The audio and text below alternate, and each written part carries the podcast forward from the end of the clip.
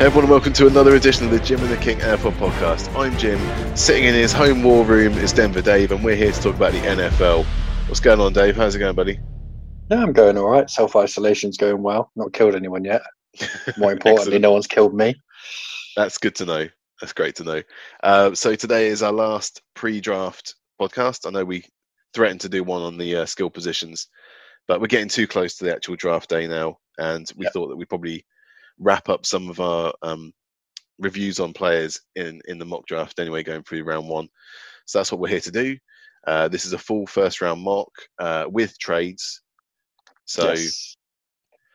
in the previous seasons, we've not done trades on our mock draft, but when you look at it, it's not really realistic that no one's going to move position in the in the yeah. draft. So you got all these people picking like the Lions at three, and it's just it's not going to happen uh, yeah. with how most people think it's going to shake out. So we've agreed the teams that are trading uh, before this draft, so we're not going to spend ages uh, jostling for for which picks are being uh, handed out. So we know who's moving where.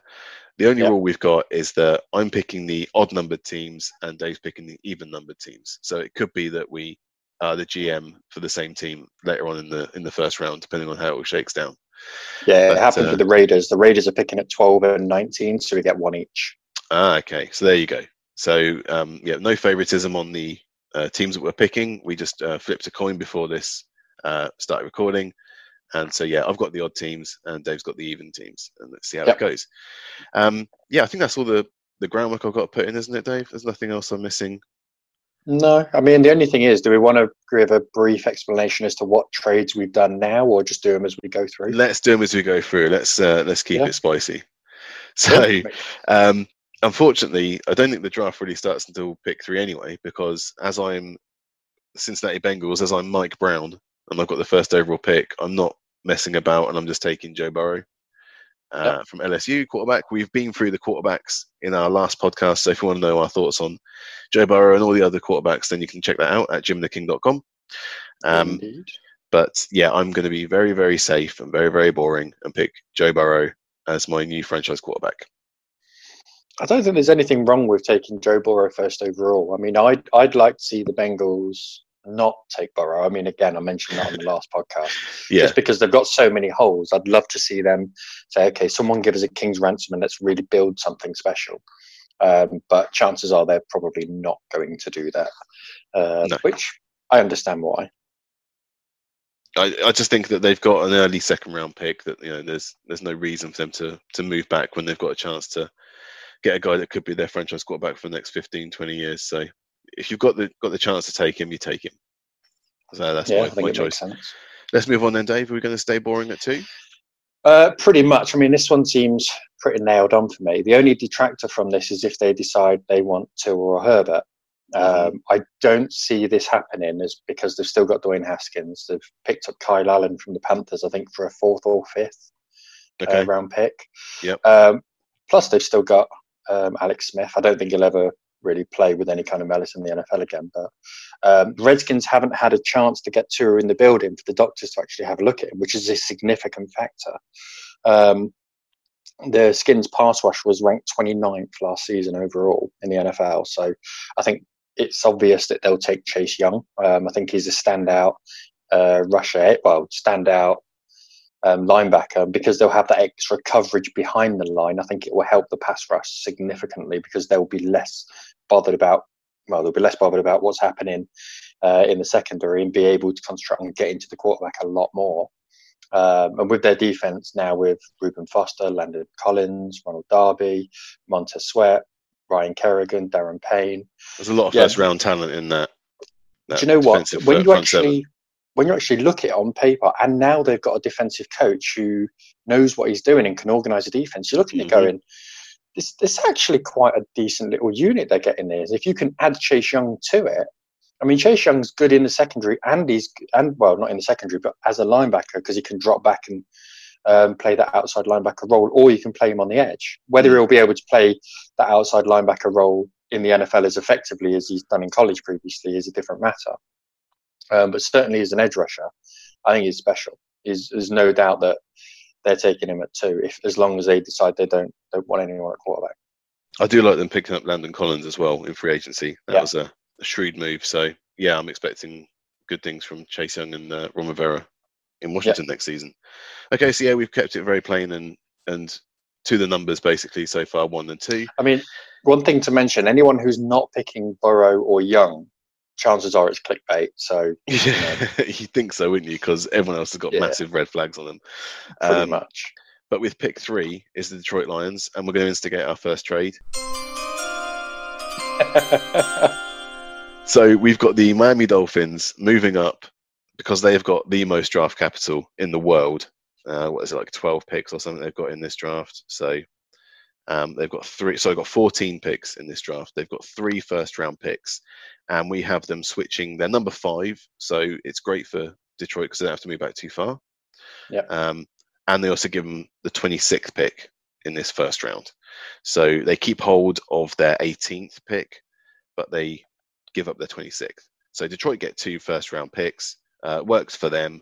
It means they still get to get the player they probably want anyway, and uh, it means that the Dolphins can move up um, and get the quarterback that they want, which is Tua Tagovailoa, Yeah. who you know think of a year back there were teams that were tanking for Tua. Well, that was the, the thought process anyway before Burrow had his screaming season. So he is a, a productive quarterback. He he does have the traits that you'd want from a, a franchise guy. Um, and I think it just makes too much sense here. When you've got so much draft capital, you, you can't keep accruing, uh, accruing picks forever. So you've got to eventually start using them. And I think that if you're not going to be able to get go up to one to get Joe Burrow, then you might as well go for Tua and hope that his uh, his injury history is is just that, is history. Yeah, I think it makes perfect sense. Excellent. So we've got no arguments so I mean, the main, the main, the main part with Tua is the fact that he, he's when he's going into the Dolphins, he's not having to start immediately. no, He's going to have time to develop, and you're going to get a full gauge as to what the injury situation is. Yeah. Um, but I think he suits the way that Miami play. They're slightly gun ho, but they can also um, scheme for plays as well. And with the guys that they've got coming in, I think it makes perfect sense. and uh, you know, get the people talking about should they take Herbert because Herbert's not as injury prone. I'm like, yeah, but the ceiling is nowhere near as high as Yes, it is true. You, you might as well swing for the fence and it work out. Yeah. Um, And if it turns out in a year, two years time that he's actually, you know, he's bust up as a as a quarterback and he really can't do it, well, no one's going to blame you for taking Tua now. Or if they do, Yeah. then they're just short sighted anyway. So um, I wouldn't have a go at the Dolphins if that that was the way it, it should. No, and it, and on the flip side of that, if Tua turns out to be brilliant, then everyone's going to blame the Dolphins for not picking Tua in the first place. So Exactly. is- Yeah. From from the pessimistic perspective, it's a no-win situation. But yeah, no, I think Yeah. it makes perfect sense. it all depends on the on the you know, whether his body hangs together. But that's true of anyone. Doesn't matter what Yeah. you know. You can No, get injured on day absolutely. one. So uh, there we go. First three picks, and we've got a trade into uh, pick three. But now it's New York Giants. Dave, you are Dave Gettleman now. Ah, Denver Wow. Dave Gettleman. well, Dave Gettleman's previous approach was to pick his best player available who was at the top of his draft board. So everything that we've heard previously was that he'd have a draft board in his war Yeah. room and it was whoever was top of that draft board, which is why they ended up with Daniel Jones, which I don't think has worked out all that badly. Still picked high, but not all as badly as we thought it was going to be. Um, whereas this year, everything that we've heard is that he's going to be picking the best player available, regardless of where they are. Well, he did the draft same thing with Saquon Barkley, didn't he? Arguably, you to could say that degree. Saquon was, you know, a better overall prospect, but Yeah, not the position but of need. Sa- but Barkley was uh, well, it was definitely a position of need because prior to that, I don't think they had many running backs. I think it was Orleans Darkwa was their starting running back the season I before. mean, so a need to get them to win games. it was definitely a need, definitely a need. But I think so. This year is picking best player available. I think part of that is because I don't think a lot of teams have uh, as much detail on their big boards as they previously would have because it's relying on tape rather than interviews and getting people in the building and that kind of thing. Um, old habits die hard, and I think, to be honest, regardless of all of the rumours, I think the Giants are, well, regardless of the rumours of the Giants shopping their pick, I don't think they will be. I don't have them moving, and I think they'll go for best player overall. So, against my better judgment, I've got them going for Isaiah Simmons. Um, Why against your better judgment? What's wrong with Isaiah Simmons? no, I, no, Isaiah, Isaiah Simmons, brilliant. I love him. I think the Giants, big. This is the difference. The Giants board says that they need a tackle. The best player on. So you would have them going for an offensive tackle. But Gettleman's approach now is best player available, which means they'll go Simmons. If it was a case where he was still picking the best player at the top of his board, at this point would see one of the top tackles go in. So I think that's the difference against my better judgment, meaning that the Giants will continue this new attitude that they've adopted. Um, old habits die hard, and I think there's a fairly good chance that they're going to end up picking one of the tackles and probably a tackle that no one rates. But yeah, I mean, it's the Giants. It's That what they can't do, happen. you know. Wow. Where did Daniel Alright. Jones get picked? Where was he overall? Sixth. Six, seven. Well, they're only picking pick. fourth. It's only it's only two picks ahead. Who's the tackle version of Daniel Jones? Uh, we'll have to go for. Uh, doesn't matter. I'm not getting into that one. Okay, so uh, all right. Okay, I wasn't expecting you to take uh, Isaiah Simmons there, but um, Yep. fair enough. Uh, so then we've got the Detroit Lions at five. That's me. So I didn't didn't get to pick them last time, um, but I've moved down to five. I've acquired another pick in the first round. So as Bob Quinn, I'm going to be taking Jeffrey Okudah, cornerback from Ohio State. It just makes far too much sense. You've got a, a defensive head coach. Uh, they moved out Darius Slay, so they're getting a, an instant replacement slash slight upgrade uh, without the hopeful bitching that they were getting in in Detroit. So, um, yeah, I think it's fairly simple as a as a pick here. Jeffrey Okudah, there's Yeah, not much more I've got to say about the guy. I, I think he is the best cornerback in the draft. I, you can tell we're getting you know closer and closer because now people are starting to say he maybe not be the number one cornerback in the draft, but don't let him fool you. He really is legit as a lockdown corner. I think it makes perfect sense. They're getting the guy that they pick at three anyway, and they're getting it at five with an extra pick later on. So I think it Yeah. makes perfect sense. yeah, everyone's happy. Yep. So there we go. I'm not going to say anything more about Jeffrey Okudah, best cornerback in the draft. So Dave, you are now Tom Telesco at the Los Angeles Chargers. California Chargers. Um, so the Yeah. Chargers have to pick a quarterback here. The only real choice Ooh. is whether they go is whether Right. they go for Tua or whether they go for Herbert. Now, as Tua is already off the board, then by default it's Justin Herbert. You're settling, are you? Pretty much. I mean, they've had they've had Philip Rivers since 2004, and I don't think for one second they'll want Tyrod Taylor as the face of their franchise in the long term. It may well be that um, you know it may well be that they stun us and they go with Jameis Winston or Cam Newton to pick or pick up and and then pick up a grade A piece um, Mhm. at number six, but I just don't see it. I think with moving to a new stadium and being the second team in LA, you're going to want a star quarterback. And if you look at Herbert, he fits the bill as a star quarterback in terms of his sellability. Big, strong, good-looking guy. I've done worse. You know, uh, I'm not sure if he'll start in his first year, but as a senior, he was, he, you know, he was uh, super, he was uh, Rose Bowl MVP. From what we hear, is academically gifted, so he'll pick up an offense quickly. I've got no doubt that he'll go in there.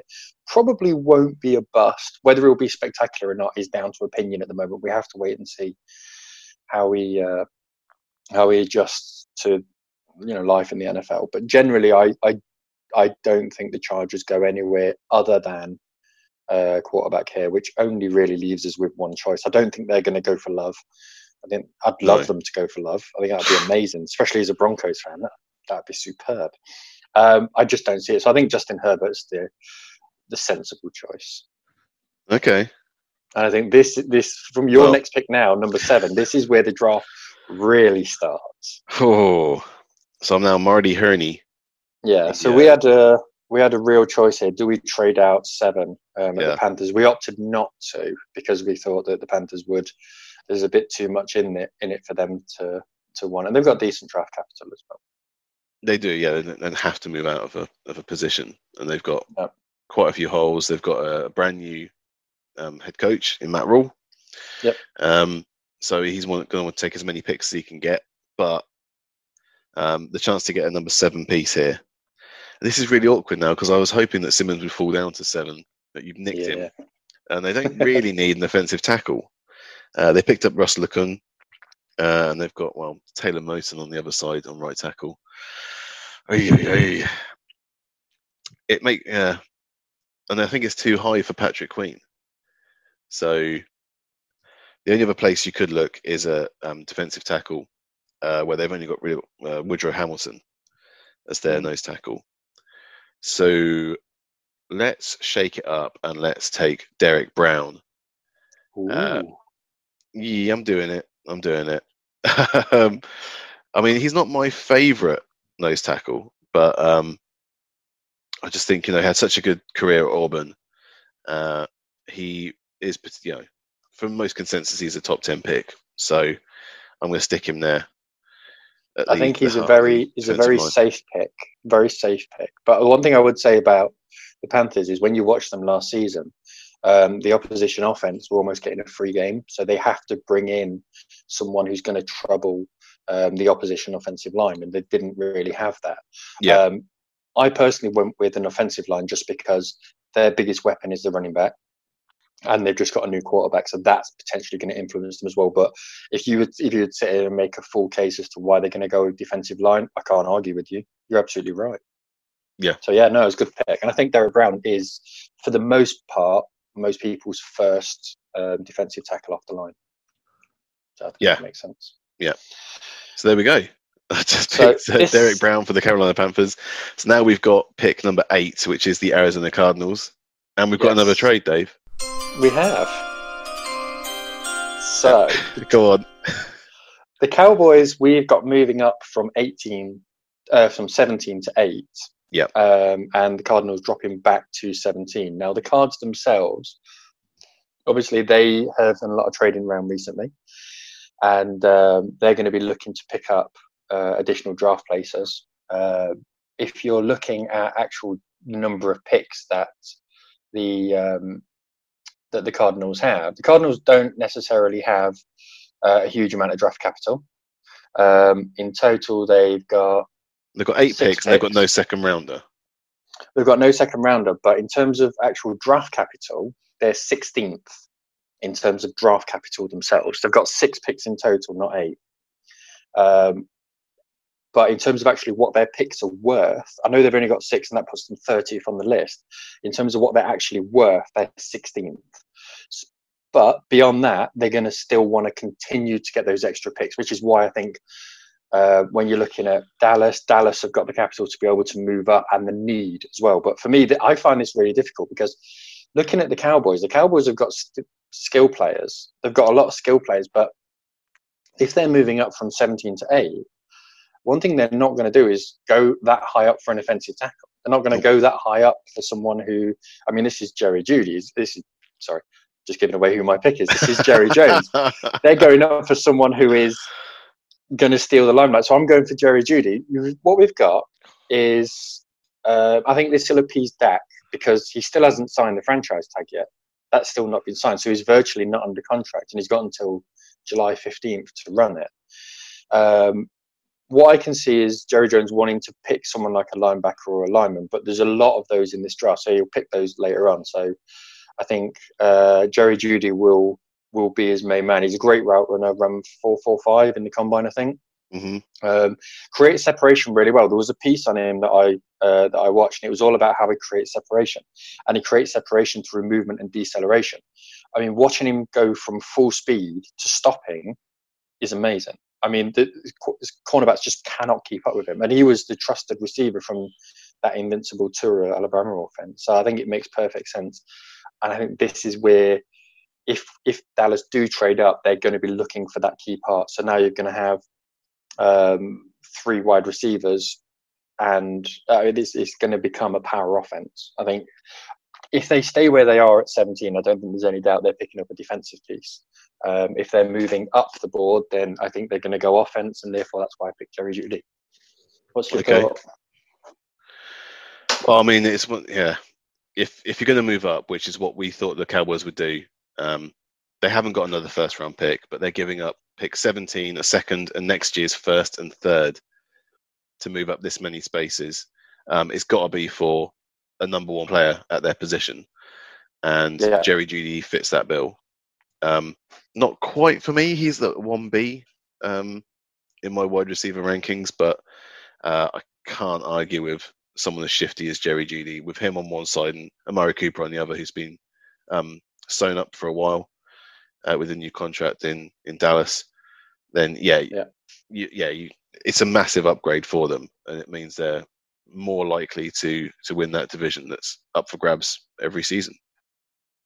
Yeah, I mean it's it's it's the one division where you look at and you can make a case for either of the two good teams in that division winning it because I mean, yep. historically it hasn't been the Giants or the Redskins fairly recently. Uh, we hope that'll change, but no, it's.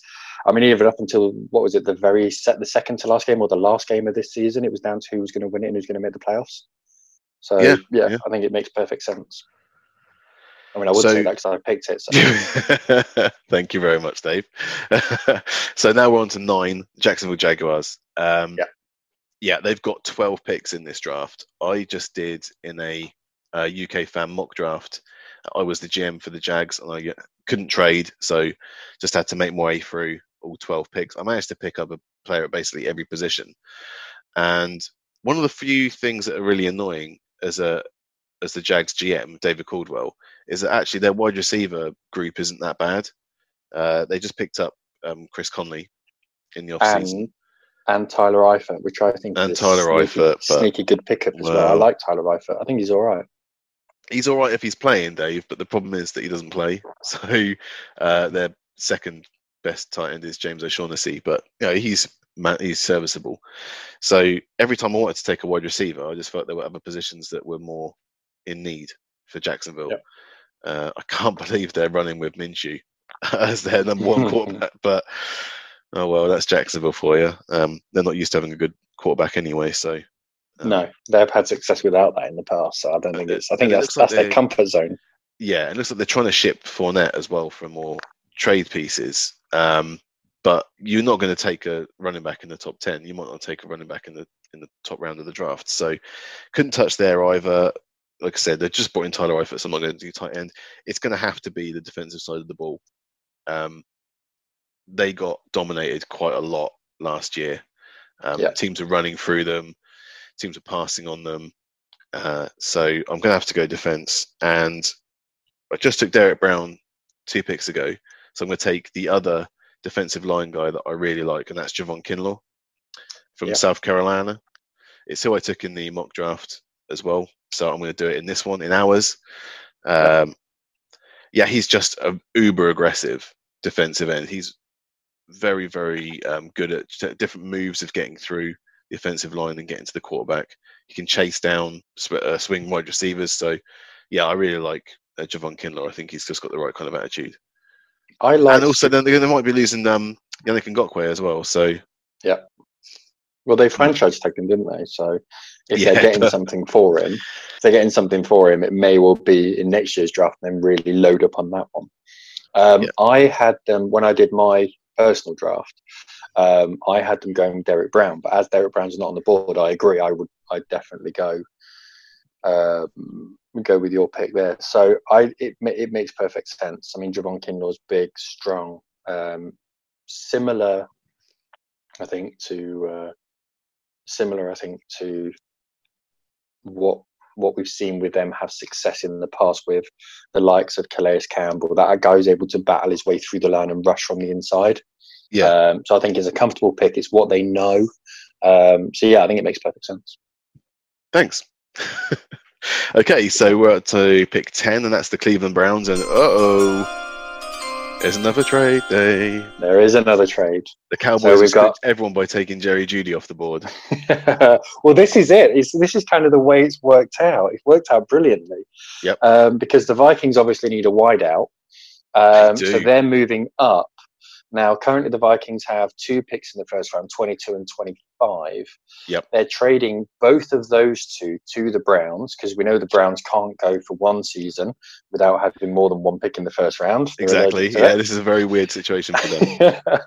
and um, Vikings will be moving up to 10, and uh, Browns will be moving to 22 and 25. Yes. Now, had we decided that there'd be any more draft capital after that, so would, would there be any additional picks going? I don't think they need to. I think the move up to ten from twenty-two to have two first-round picks. Yeah, I think is enough for them to move up that many spaces. Looking at actual draft worth, um, so twenty-two and twenty-five. If you add those two together, um, in terms of actual draft value, it, uh, I think it adds up to about three thousand because each draft position is uh, warranted a point. Yeah. Um, and the way that it works. So I did the maths on this move. It adds up to slightly more. So 22 and 25 added together add up to slightly more uh, than uh, they then the Browns have currently for 10. So Yeah. there's a fairly good chance they might need to, as a sweetener, throw in a fourth or maybe a late third or something Yeah. just as a sweetener or We- something. But generally, let's not argue about that too much. Let's let's just see. worry about No. the the first round. We're not giving up the future Probably picks or anything like gonna that. Maybe there's a Um, later one. So the Vikings are moving up basically because the Cowboys have made the move on Jerry Jeudy. They've Yep. lost uh, Diggs and Laquon Treadwell to the Bills and the Falcons, respectively. But Not they've still got Adam Treadwell. Thielen. Yeah, I think he's, he's, he did okay last season. He was there as a good foil. He was a first round pick for them. Didn't work out. No. Well, they've still got Adam Thielen. They've made, do. and so I think it will make a nice tandem with Thielen, Rudolph, and for them picking up CeeDee Lamb. Um, Yeah. Now, it's with CeeDee Lamb, it's all about what he does after the catch. So he's a good route runner, he makes good separation, he's you know, great hands, but if you it's what what he does after the catch. He'll catch the ball, immediately change direction, make players miss, and gain first downs, and sometimes gain 10, 15, 20 yards. I mean, these are college secondaries he's going against, but that will still translate in some way to the NFL. Um, before the projected trade, the Vikings had 12 draft picks. So don't be shocked if they add another wideout later in the draft as well. Um, they had a huge number of draft picks, but in terms of draft capital, they weren't that high. Um, so I expect them to go wide out again, maybe third round at the latest. But yeah, I, I think they have a need at wide receiver, and that's why I would see them moving up. So this is crazy because in many many mock drafts that I've been checking out, we've lost about three or four offensive tackles by this point, Dave. We haven't taken one. Yep. Uh, I think all that's about to change fairly soon, though. it's happening right now with the Jets. Yeah. as much as um, I would like to take a wide receiver here, their O line is atrocious. Yes. I Uh. I mean, if you look at it, it's it's all late round flyers from other teams that have, have moved across to the Jets. Their highest drafted tackle on the right hand side is uh, Chuma Edoga, and he was a third rounder last year for the Jets. So they need help quick, and if they can't take Jerry Jeudy or CeeDee Lamb in the uh, top eleven, then they might as well take the best left tackle in the group. Um, so I'm going to go with Tristan Wirfs Yeah. from Iowa. Um, it's kind of a toss up here when you're looking at the um, the offensive line because some people have got Jedrick Wills from Alabama as their top tackle. Others have got Andrew Thomas as like the most solid offensive Mm. tackle. But Tristan Wirfs just seems to have a combination of that and the, yeah, I didn't think he, it was like all of them have allowed like one sack between them for the entire last season. So yeah. um, it's really pick your poison there. They're all amazing. Um, I just see that Tristan Wirfs usually goes at the top of these ones. Um, I think we've so I've I've watched a bit of quite a bit of tape on these, um, Okay. And my Tristan Wirfs isn't my favourite. I think pound for pound for pound is the best athlete probably in the entire draft, considering his size. He's a freak. I mean, he did a what was it four four uh, four eighty five. 40 time in the combine, he could probably play as a defensive tackle. If it doesn't work out at um, offensive line, he could probably stick him in at defensive tackle, and do a good, good job. My my issue with him is yeah, his lateral movement isn't that quick. He plays a bit too upright, and that's he's not the only one who has that issue. And a lot of the time, he ends up on his arse a bit too much. The amount of times we see him going down in college, I- think if you can get someone who has a good offensive lines coach and you can be patient with him and say, okay, let's just take it one bit at a time. Let's turn you into a real good uh, lineman. I think he's got an amazingly high ceiling.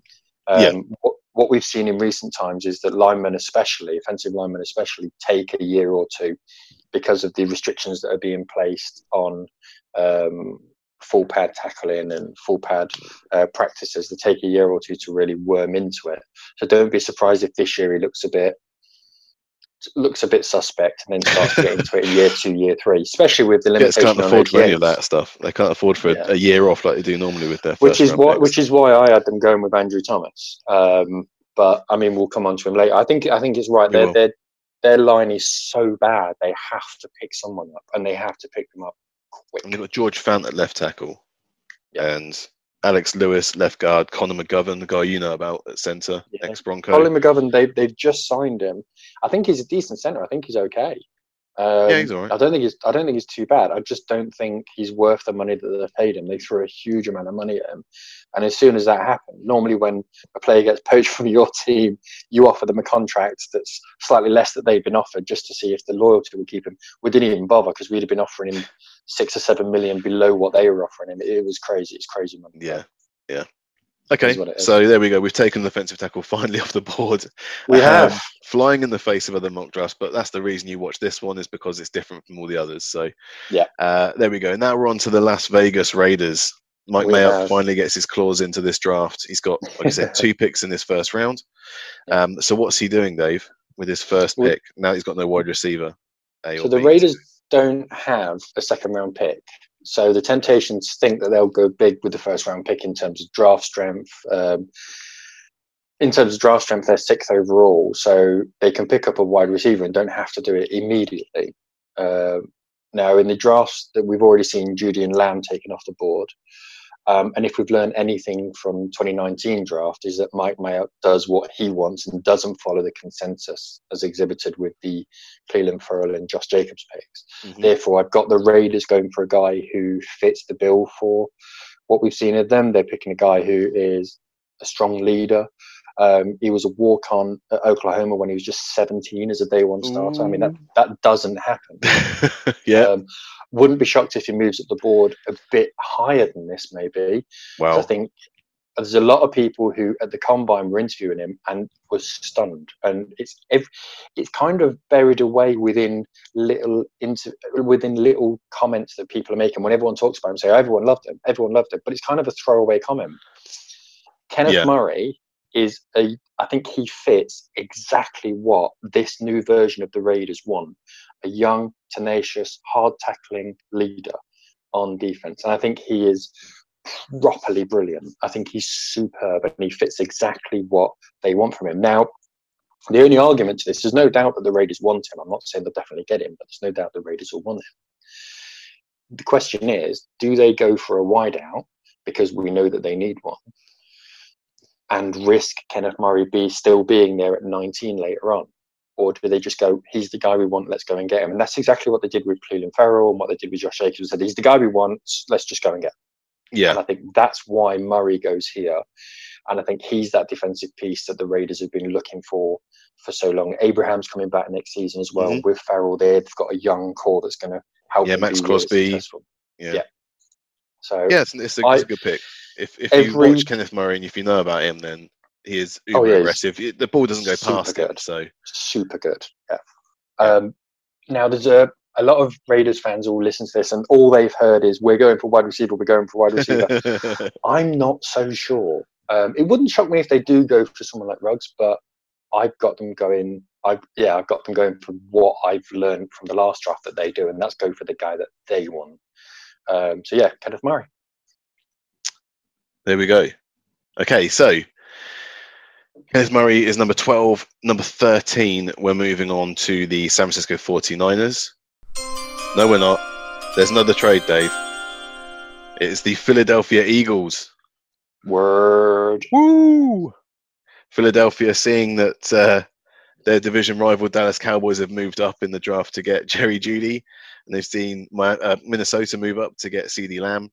They're going to have Yeah. to move up as well in this draft. They want to get the guy that they want. And they're Uh, looking at going. They've got one. I want one too. I want one. I want one. They so we've got them moving up from 21 for the 21st pick, obviously, uh, switch of first round, their second round pick, and a fourth round pick.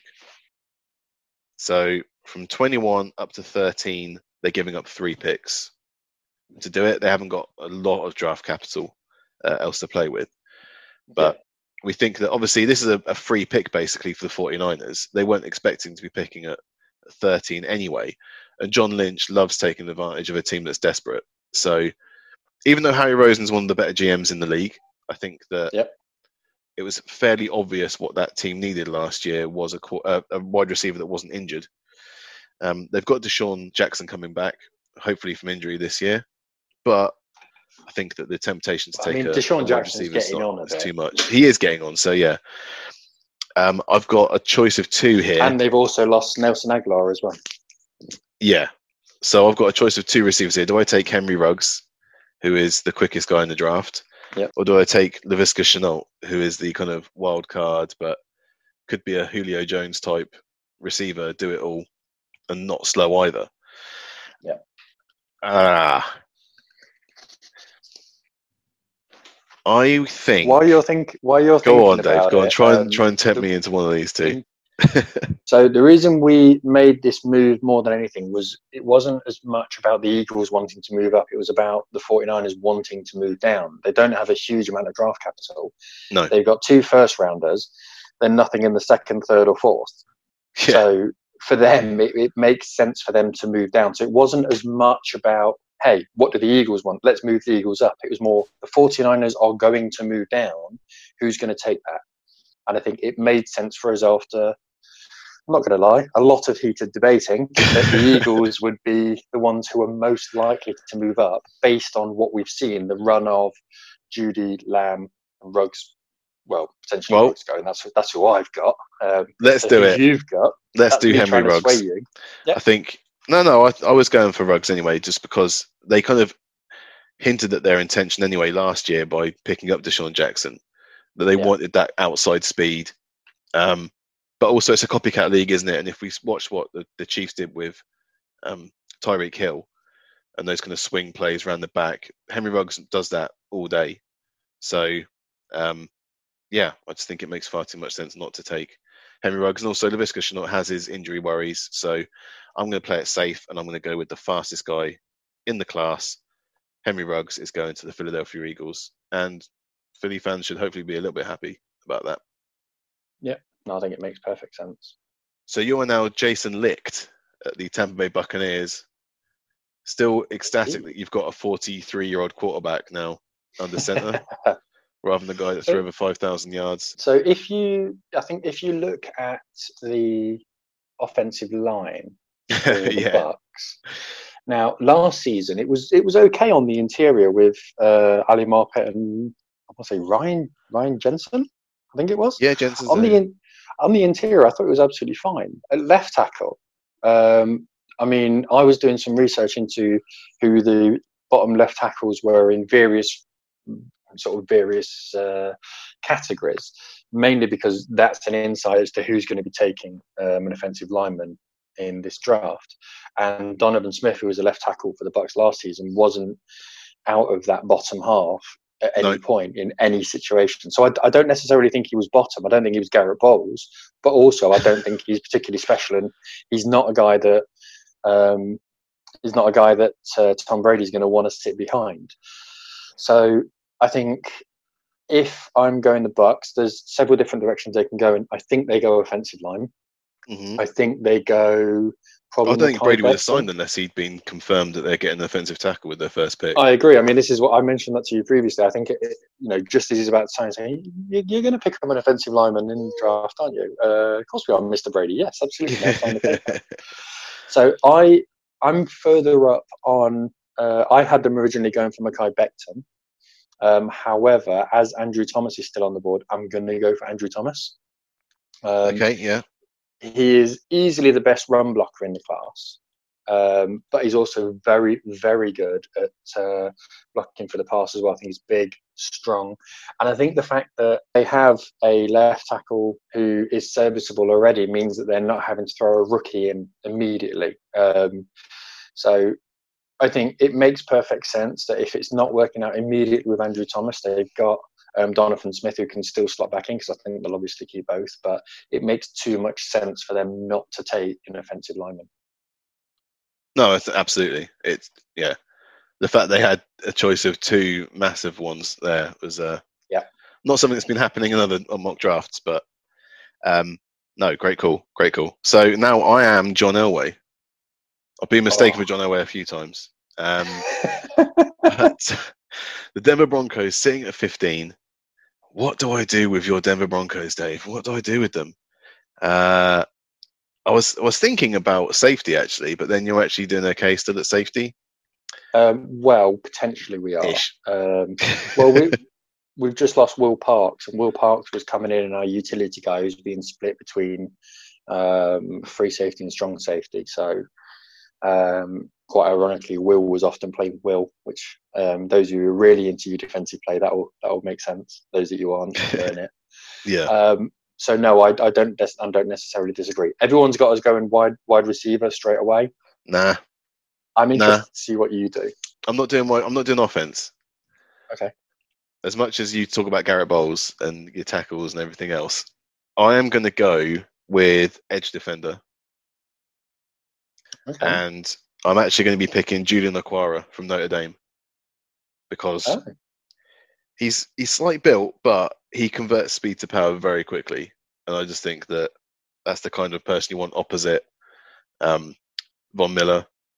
You want put that pressure on that they used to do when they got to the Super Bowl, and uh, yeah, he's he's higher rated than people like K'Lavon Chaisson uh, or Marlon Davidson on my list. So, and he does he's more productive than AJ Epenesa. So, I thought I'd give you the what I think is the second best edge defender in the draft. so who are you going for again? Julian Okwara. I'm not even on my board. you need to get him on your board, mate. So Notre Dame. Okay, interesting. Interesting indeed. Okay, I had uh, a defensive tackle. I went Jedrick Wills, but that was just because that was who was left at that time. you're not you're not getting him. no, more than likely not. Um, so for the Falcons, who Yep. are 16th, Mhm. uh, now the Falcons need to upgrade in a few key areas. Um, I think if you look at wide receiver, Russell Gage is really their only real slot receiver since Mohamed Sanu was traded to Foxborough last season. Um, Alex Mack, the only starting centre, he's got to be 34, 35 now. I think he's in the last year of his contract as well. Um, the Falcons cut Desmond Trufant at the start of free agency, which really only leaves Isaiah Oliver, uh, Kendall Sheffield, and the outside corner uh, as as the outside corners. Um, Yeah. along with a few stragglers, of course, few names we've probably not heard of. Um, so for this, I am going to choose CJ Henderson, cornerback. Ooh, that's good. Now, I think it makes the most sense for them. Um, he's out of Florida, so he's not a million miles away from home. Light, lightning fast, like horrifically fast. Um, Yeah. He does miss a few tackles though. That's the only reason. I mean, I'm not. I'm not saying he misses tackles all over the place. He does miss a few tackles though. That's why he's not up there, um, being rated as one of the better uh, corners that we've seen in previous years, where you're looking to go around about tenth or so.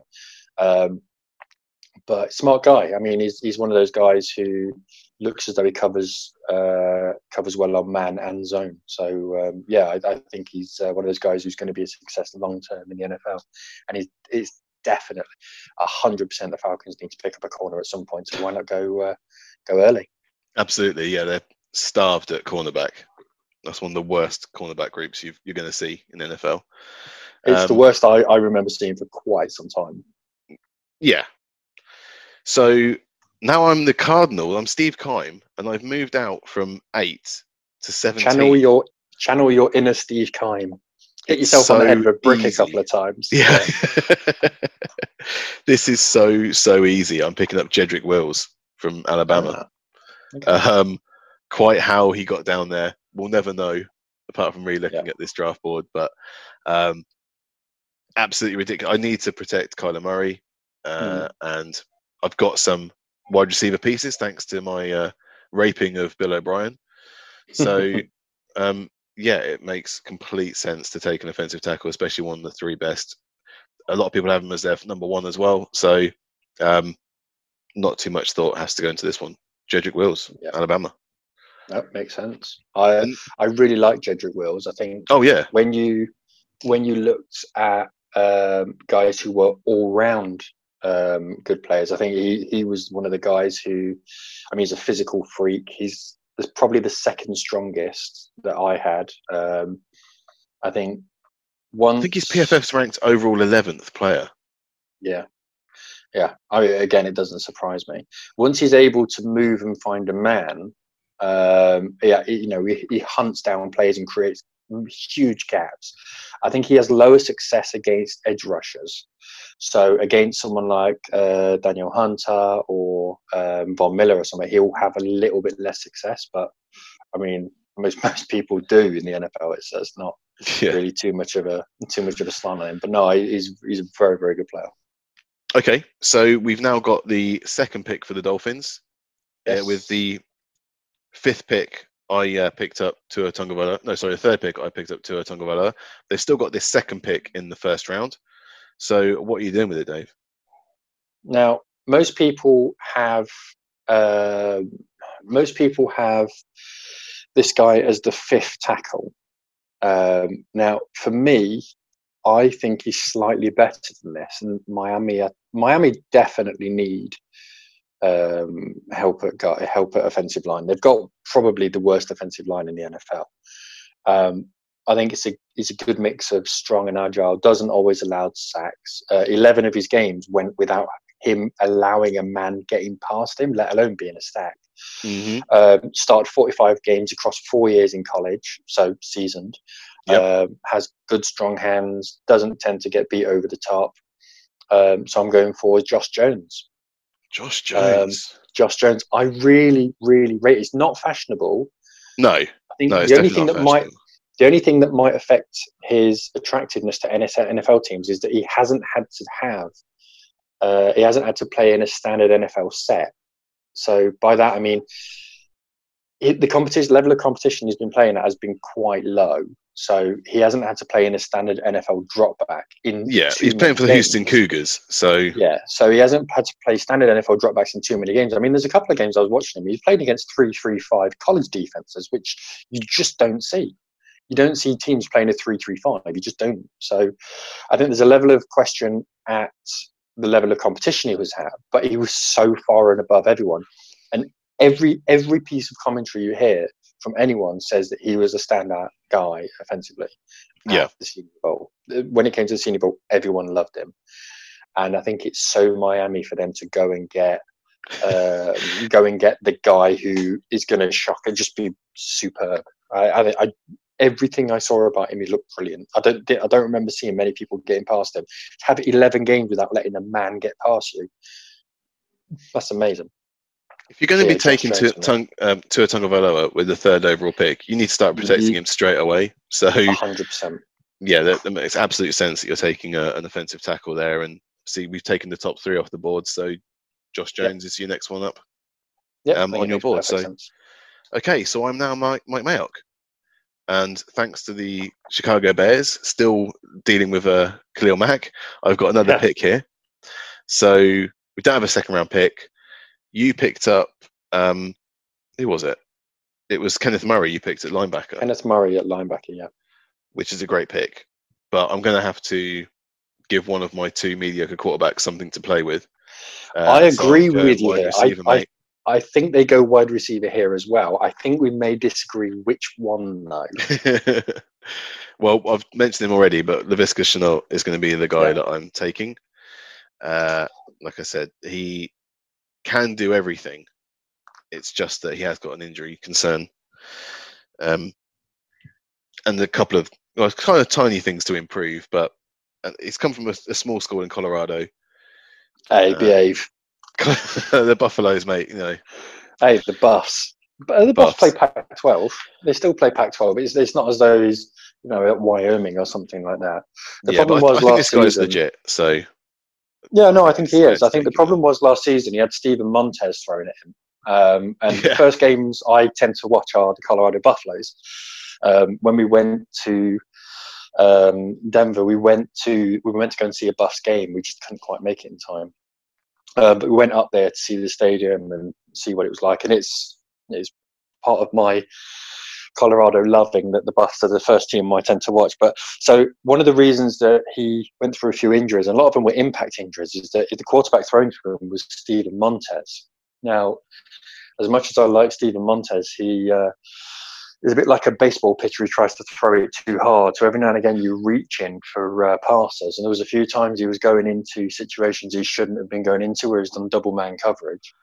And um, getting hit from both sides and going out with injuries. So a lot of the injury concerns aren't pulled muscles, aren't you know tissue muscles, and that it's just impact injuries. So if you've got a guy who's got injury concerns, they're the injury concerns you want, the impact injuries, because you can take them away from that. It's not. It's the opposite side to Will Fuller, for example. Will Fuller's constantly pulling different muscles. Whereas the other side of it is Wes Welker who's just getting hit. You know, you can take the hit, it's fine. You can steer him away from that. So I think it's a good pick. I would have had Justin Jefferson, but um, I think I'm not, I'm not as high on him as, as other people are. I, I just I think like he's a Jefferson. product I of the system okay. rather than. Uh, I think it was a bit too easy for Justin Jefferson last year, I agree. but there we go. That's that's been my criticism on him as well. But you can only go on what you've what you've seen of him so far. That's fine. I just I went for the guy that had the the rubbish quarterback thrown at him and still producing, um, Yeah. and being looking special far too often. Uh, so yeah, he looks like a Mayout guy to me. Someone that Yeah. Gruden will love to play with. So yeah, that's the discussion at number 19. We're on to pick 20, and this is the Jags' second pick, thanks to the um, trade out of Jalen Ramsey to the LA Rams. So, so first overall, we had them picking Javon Kinlaw. Yes, so they've covered off defensive end position there. They have. Um, there is another need they have defensively though, which is why I got them going for AJ Epenesa. Uh, yeah. So the Jags have holes all over. Um, as Ep- Epenesa hasn't gone yet, has he? No, he hasn't. I'm just No. double checking. Then I got a sudden attack. He's already gone. He's already gone. Um, I think so. They've got holes all over the team. As I mentioned, they've got 12 draft picks, um, Yeah. so they've got lots of time to fill them. I think at this point, they go potentially the best player on the board or the best player on the board in accordance with their needs. Um, I think so. Looking at Epenesa, he's big, strong, heavy set uh, defensive lineman. One of the heaviest defensive linemen in in the draft. Um, moves really well for someone who's six five. Um, they've had success again with guys on the defensive line. I think this kind of flies in the face of what I was saying of they've got lots of holes, so fill in different positions. I think you load with the the strength and the fact that he can play in a three four or four three defense and rush from the interior or exterior makes perfect sense for him as well. I think he's Yeah. one of those guys who kind of becomes a bit of a hybrid and not just someone you sit in the center and go run out the quarterback. He can do different things. You know, he's that that guy who's a bit of a utility guy. Um, so I think that makes sense. If they don't do this, I'm not going to name any names. If they don't, I think they go kind of outside, maybe linebacker or something like that. A bit more of an orthodox linebacker as opposed to Epenesa. yeah, they have lost a lot of pieces on their Yeah. defensive side of the ball. They used to be like old Sacksonville. They were threatening. That's so that's so, so, gone long ago now. now.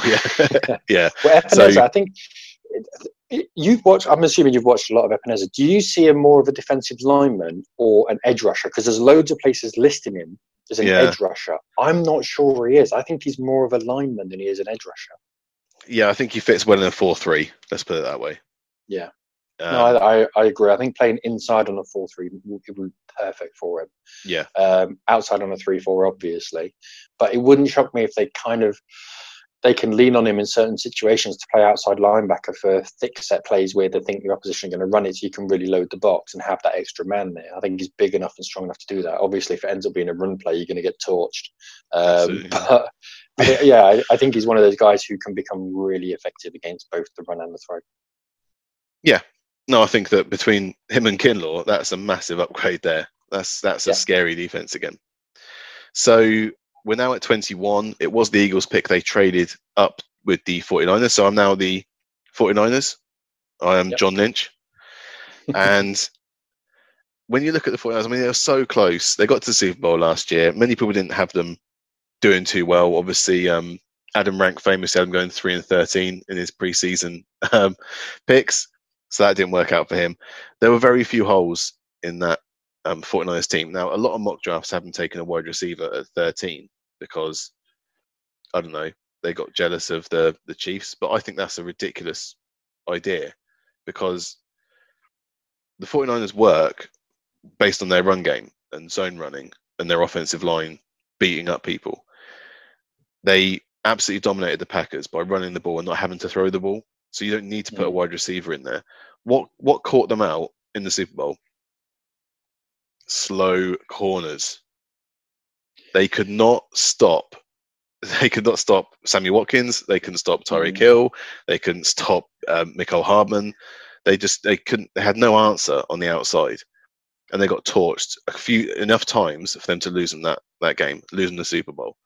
So and they haven't addressed it in free agency. They've still got Richard Sherman as their number one cornerback. So I'm going to take Kristian Fulton from LSU. He's my second best cornerback on the draft. So Second Uh, best. second best cornerback as far as I'm concerned in this draft. Interesting. What did Yeah. you see that made him so so attractive? He he's great at man coverage, and he just sticks with the the wide receiver. He's got Mm. high intelligence in the, in the position as well. It's like we were talking about um, before the the um the pod.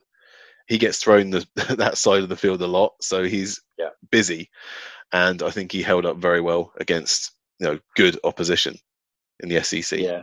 So um, it's that kind of that Well- kind of player that they want in in San Francisco. I'm slightly annoyed because I had him going later on to one of my teams. Um, so Sorry, he's Dave. he's playing opposite Derek Stingley, who is um, the consensus All-American first team SEC cornerback of the century. I mean, Yeah, teams avoid him, which means that they absolutely load on Kristian Fulton like you Yeah. wouldn't believe. So he's getting thrown the ball almost every single time the ball leaves the quarterback's hands. And because of that, his when you look at his stats, you look and think, mm, not not too sure. I mean, he's I don't want to say he's undersized, but he's six foot. Everyone else around him's bigger than that. Um, under two hundred pounds as well, but well, moves six really, one. really well. CJ Henderson's six one. He's not. No, Yeah. they're not. Dwar- No, no, no, but- over them. but they're all over 200 pounds. They're all bigger guys. So when I say he's undersized, I'm not just talking about his height. He's a, he's a slen, slightly more slender guy. But I mean, he's older than all of them. He's more experienced. He's the only senior really out of them, other than Jeff Gladney, and they're not picking him in the first round. New. So I think it makes perfect sense. I think he's very, very underrated. I'm just slightly annoyed that you stole my thunder. somewhat. Um, That's what no, I think in it's a great pick. It is. It is. Um, Okay, so we're now at 22, and this was the Vikings pick, but we've just had them move up. So it's now the Browns, it is. first of their two picks. So, um, now for the Browns, I think it's fairly obvious where the Browns' shortcomings are, and I think they are mostly the, uh, at, the owner. well, I think so. First of all, I think you look at the offensive line.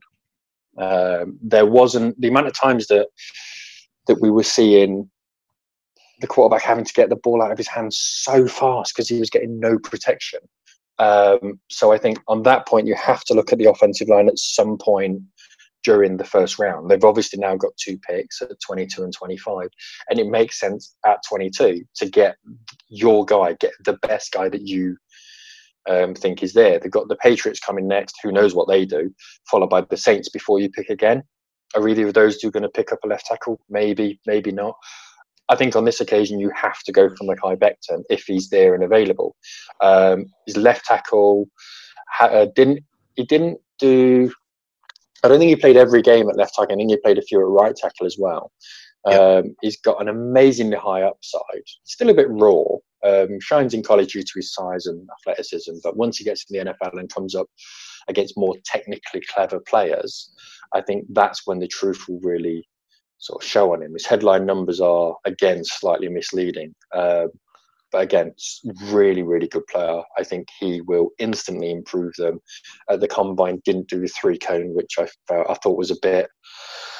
I was a bit disappointed with because he's six foot seven. You want to see how quick they can do the the three cone, just you know, to see what his movements like. He didn't do that. I did a five one forty, which um, I think is kind of what you expect. But no, Mekhi Becton is he's uh, from USC. I mean, he's done everything that you you expect him to do um, in college. Had a good combine, has drafted well, has uh, interviewed well. I think there's no reason to think he's not going to go in the first round. I think it makes sense for the Browns. Well, I'm. I can't d- pretend not to be annoyed at this one, Dave, because I had him go in with their second pick of them. So thanks for jumping me on that one. Um, right. You you can have it. while I was having to go second. Anyway, so I'll fill in that one for you. oh man, yeah, Mac- Mekhi Becton is an absolute beast at guard.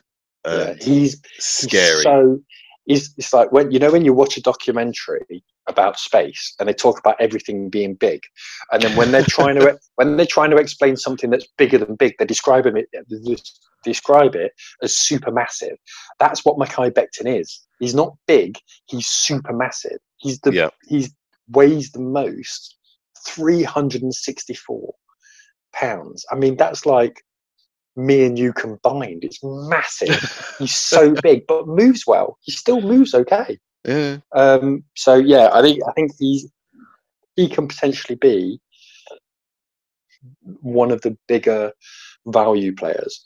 Um, but because of his size, also he, he can be one of those guys who's a massive flop, and you can end up coming out going, "Why did we pick him?" Um, you won't know until he gets to the NFL. So to a certain degree, you are rolling your dice a little bit. If there's any any of the other, if, this is my little disclaimer. If there's any of the other top guys available at this point, I think they side for them as opposed to going for Becton. Right.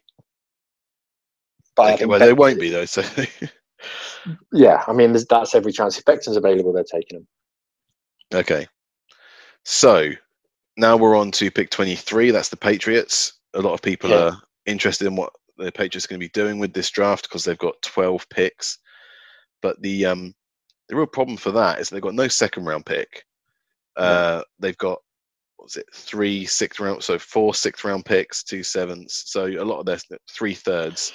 Yeah, I mean, if Um, you if you kind of disregard sixth and the seventh round, because they've got six picks in the sixth and seventh round in total, Yeah, um, three in the third. I mean, yeah, they've got a lot of picks, but not a huge amount of draft capital.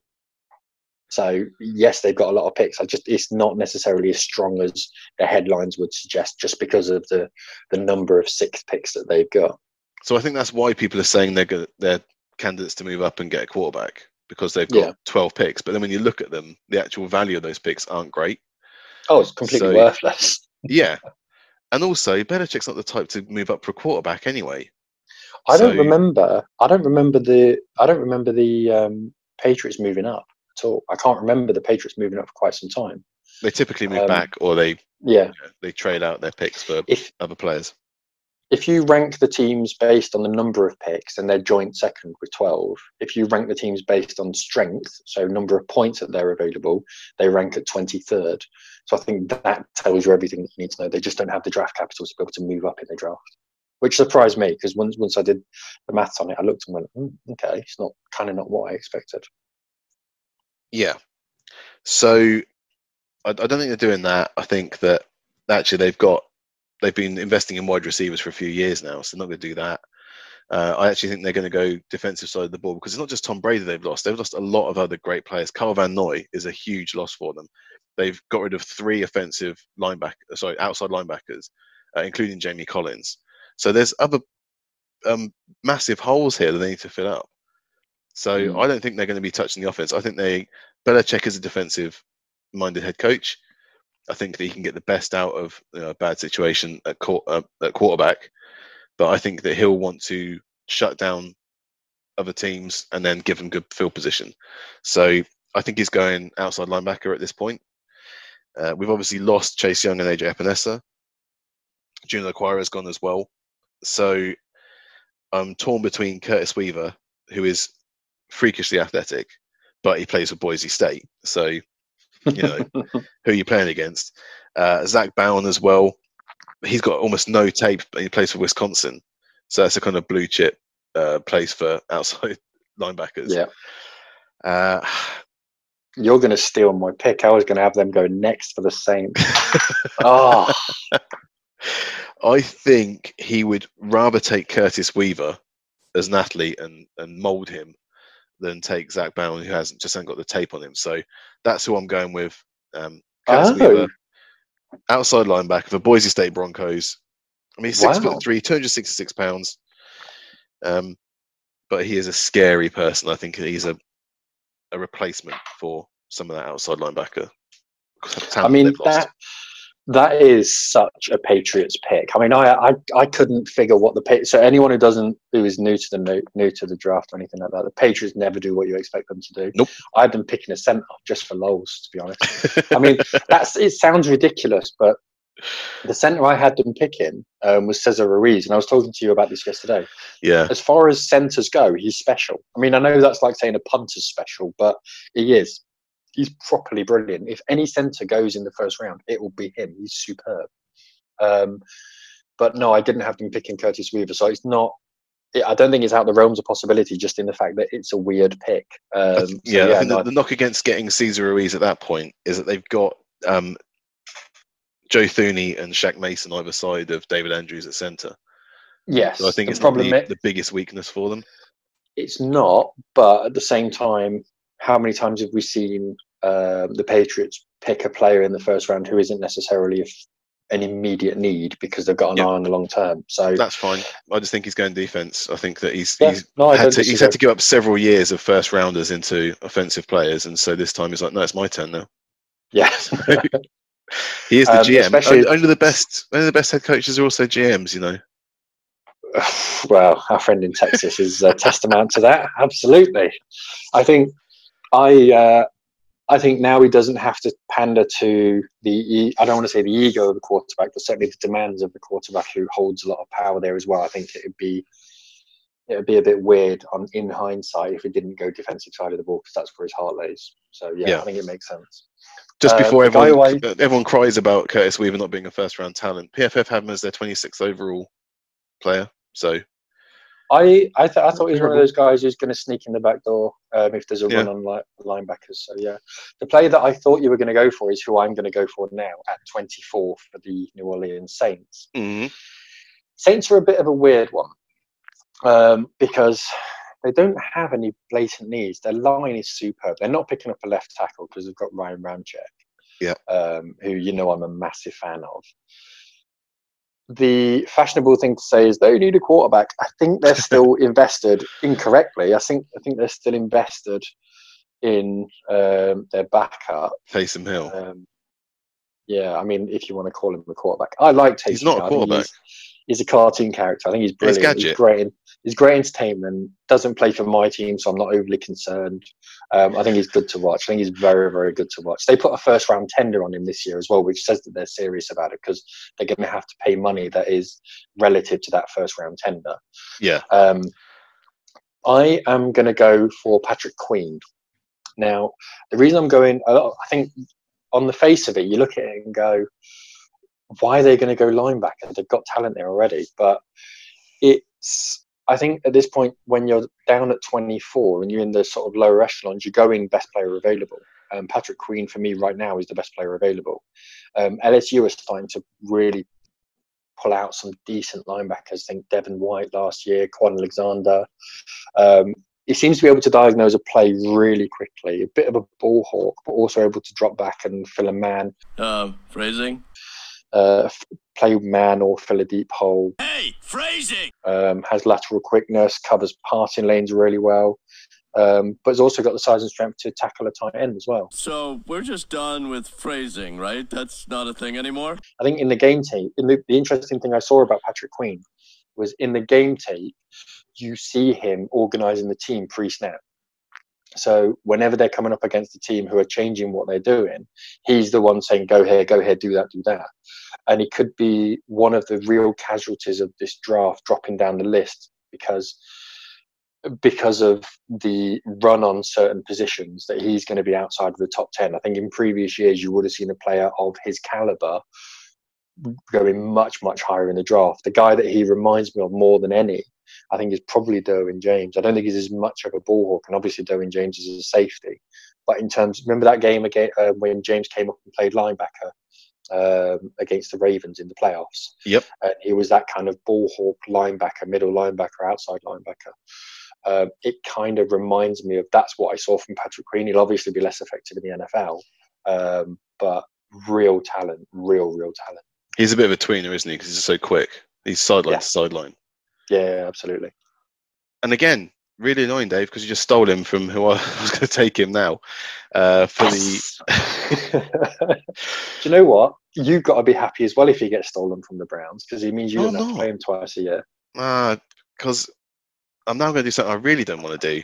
So I'm now Andrew Berry, Yeah. and I'm gonna. I I really wanted to take Patrick Queen there because I've sorted out um, Mekhi Becton, offensive line, offensive guard. So that's great.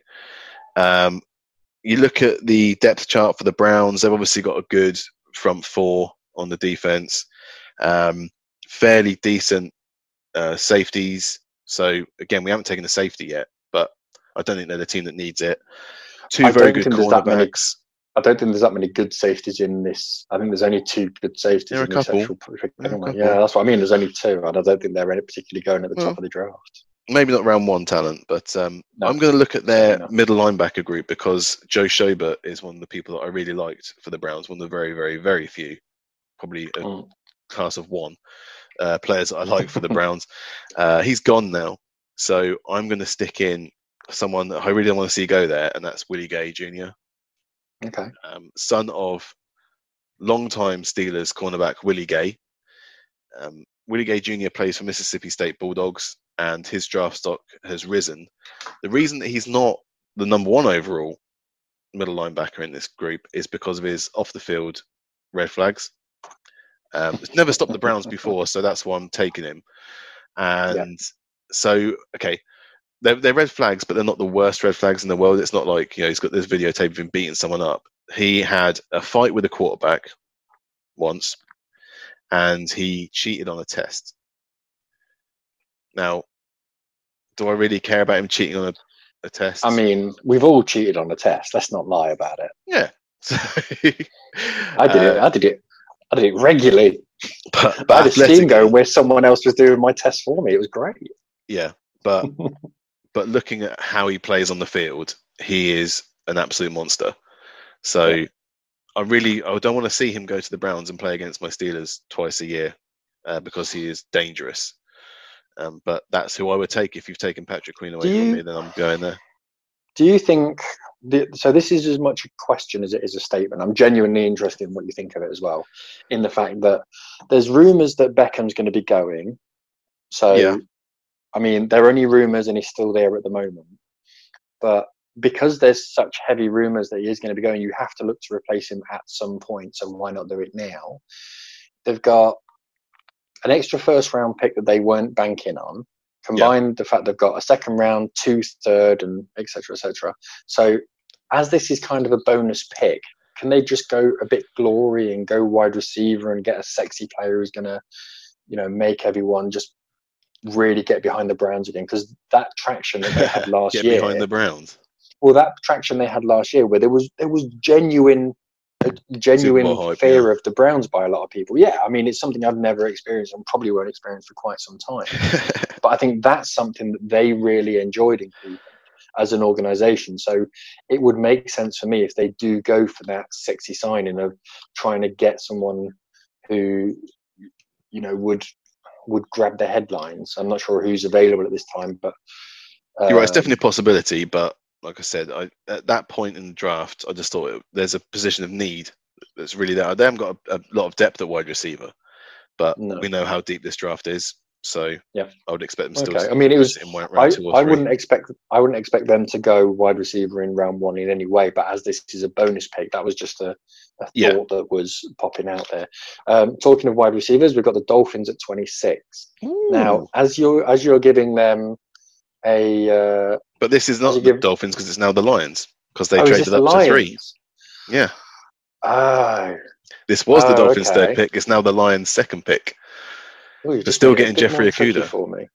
Okay, I'm going to go for a guy who I really really like. Um, Okay. Massively underrated. I don't think he'll go in the first round. so what are you doing, Um, Dave? Come on. the reason I'm doing it is because their offensive line is terrible, like horrifically terrible. So I'm going for the best offensive line player who's available right now, um, and that is Matthew Peart. Now, I'm fully Ooh, that's a good expecting shout. you. I'm fully expecting you either to know everything about him Oh. or nothing. No, I know about I- Matthew Peart. I really, really, re- he's on my sleepers board. He's from the University of Connecticut, so staying quite local. Um, he's not a million miles away from Detroit. Nope. And he's played. I mean, the thing is with Matthew Peart, first of all, he's six seven, so he's absolutely massive. Um, he played left tackle in sophomore, moved to right tackle um, after that. I mean, honestly, I cannot describe how I, I, cannot describe how excited about this guy you are once you see what he does on the field. He just moves players at will. He looks smooth, protects the inside for the run, um, protects really well for screen passes. I mean, the amount of times you saw him running down the field, taking men with him, it was kind of uh, anyone who's seen The Blind Side, the film The Blind Side, and that point where all of the scouts see the video where Michael Oher's running the guy down the field and then sort of pins him over the bench um, there was one point where that's what you saw, um, and it, yeah, he just looks so so big, so powerful. The problem is he's not playing in in a stellar division. No, um, he's not. he's not. But at the same time, he still he still looks like a man amongst boys, and that's what I'm saying. I don't think he'll go in the first round unless there's a run, as we've seen on offensive tackles. Um, the big bonus is the fact he can play at left tackle, can play at right tackle, and I think he even played a few snaps at guard as well. Um, so yeah, Matthew Peart going to the Lions at 26. Yeah, from Connecticut. Yep. Um, yeah, it's it's definitely an interesting one. It's a, it's a free free pick for them basically because they're moved down. So they've got two very very good players there in Okudah and Matthew Peart.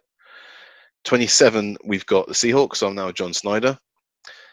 Uh, don't think they're going to do anything about the offensive skill positions. Um, they're going to hope that Chris Carson comes back and is actually healthy for a season at running back. Uh, you've got Tyler Lockett and DK Metcalf at wide receiver, so they're okay there. I think they, as normal, look at the lines, either the offensive or defensive line. Typically, anyway. Although I'm now sitting here and I've got all the safeties available, and we know that they're missing a safety. Uh, they've only got Bradley McDougald and Quandre Diggs really as their starting uh, safety pair. So I'm going to just pull the trigger on the best safety in the class, and that's Xavier McKinney from Alabama. And he's going in, Dave. As, yep. as much as they usually go with an offensive or defensive lineman, I think they're going to go with Xavier McKinney and be done with it because any Alabama defensive player is usually a, a safe bet. And the fact they've just sat there at 27, he's fallen down to them.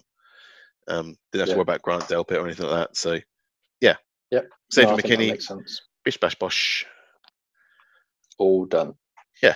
Um, there's nothing else to really say about Xavier McKinney. He's very, very, very, very, very good safety. Um, so I so I was looking at uh, I've got the Ravens now at 28, and yes. I was looking at what the Ravens need. Now, what the when you're looking at what the Ravens need, it's a very very short list. They've got pretty much everything they need straight away. So I was looking at best player on the board. Um, yep. When you when you're looking at that, you're really looking at what you like and what you prefer.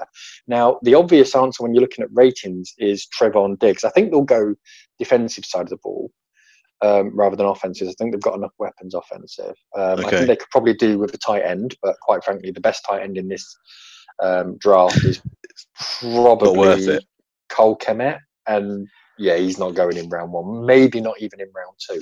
Although I do really like Adam Trautman. Keep an eye on that name. I mean, Mark Andrews is a um, very good tight end. He is, but they've just got rid of um, the ginger fellow. What's his name? I forgot the other. No, Henry. I can't remember what his name was now. They got rid of him anyway, so he's gone somewhere else. Hayden the other Hurst. Hayden Hurst, that's it. So he's moved on. Um, I can't remember where to, but yeah, he's moved on. So they've only got one real tight end now. Um, so they will at some point be looking to pick up a tight end, I'm sure. They've got Nick Boyle as their second tight end. Nick Boyle was okay. He's more of a blocking rather than receiving tight end. Though. That's the issue. Go on, go on. We're going Boyle. defense. Let's uh, let's move it on. So I'm going defense. Um, I am probably going to go for uh, a cornerback who I rate better than Trevon Diggs. Uh, I'm going AJ Terrell. Now Ooh. he's out of Clemson. Now the reason I'm going AJ Terrell, yep, is mostly because every single review that, or every single uh, summary that you read about him says that he's a leader and he's smart. I mean, immediately that is exactly what the likes of the Ravens look for. Someone who can come in and immediately take take the reins as being a leader and a guy who can learn to play the way that Harbaugh wants to play. Um, I mean, look when you look at his game tape as well, he was starting to move before the quarterbacks were even throwing the ball. I mean, that tells you a lot. He's not just not just smart academically, but smart in terms of the way that he plays. Mm-hmm. And I wouldn't be shocked if he ends up going to play free safety at some point in his career because he's got that ability to be able to track. If he does end up playing strong, I don't think he'll. End, I don't think it'll be for the first couple of years, mainly because they've got the likes of uh, Earl Thomas. But um, I mean, even Earl Thomas has edited the way that he's been playing recently, rushing rushing the quarterback, which we've never seen him do before. Um, so AJ Terrell is a guy that I really he's on my sleep as well. I think he's really really good, um, and I can say the exact opposite for uh, one or two of the other cornerbacks, Jeff Gladney, for example. Um, so yeah, AJ Terrell for the Throwing shade at the end. Why do they need to do that? No, I just wanted to because I didn't know if he was going to come up again, so I just wanted to throw it in there. We've only got three picks left, Dave, so I think it's okay. Yes. Um, I think we've got four. We've got four because you're at 29. Oh yeah, sorry. I, I, just put, I locked in my 29th pick. Sorry, that's why I'm only seeing three. So I'm now John Robinson, the uh, yeah. GM of the Tennessee Titans. A uh, bit of a fairy's tale run into the playoffs last year. You know, managed to find a quarterback that actually throw the ball, and felt some success with it. So that was great. AJ Brown was a revelation as a rookie wide receiver. Yep. Um, took the reins off Derrick Henry, and that seemed to work. So they've got him on the franchise tag, so they're going to pay him. You know, they're going to use him again. I'm guessing this year. Mm. So I might as well stick with the hot hand and go with a wide receiver again. It worked so well for me last year, so why not do it again? And I'm going to take okay. Tee Higgins, wide receiver from Clemson. He's one of my favorite all-round wide receivers in this class. Um, I like T. Higgins. He's big. He is able still to get separation with his speed, um, so he can attack the point of the um, point of the pass. So, yeah, I just think with the ones that are left, he is the safest bet. I could have gone for Michael Pittman from USC, but I went for the bigger school and with a better class of uh, opponent. Um, and I really like T. Higgins. I just think he, he didn't get talked about enough in these mock drafts. No. You know, I think everyone's expecting him to go like second round, but I think that the Titans have seen that they can actually throw the ball. They've got a, they don't have to work around a quarterback that's restricted in how deep he can throw the ball. So you might as well yeah. give him what they hoped Corey Davis was going to be, which was that kind of big but still strong and fast wide receiver to complement yeah. AJ Brown. No, I think that makes perfect sense. Thank you. Um, the you know when I when I was watching T Higgins, you know the player that he reminded me of most, Go on. Sutton. Ooh. So he's not a speedy, speedy guy. Um, quick enough. I think there's enough in him to know he can get down the field. Yeah. Um, and obviously with um, Trevor Lawrence throwing at him, he was you know he was doing all right, doing all right in terms of accuracy as well. Yeah. I think the thing was when you look at his reception, I think he had less than 60 receptions, but had more receiving yards than Jerry Jeudy.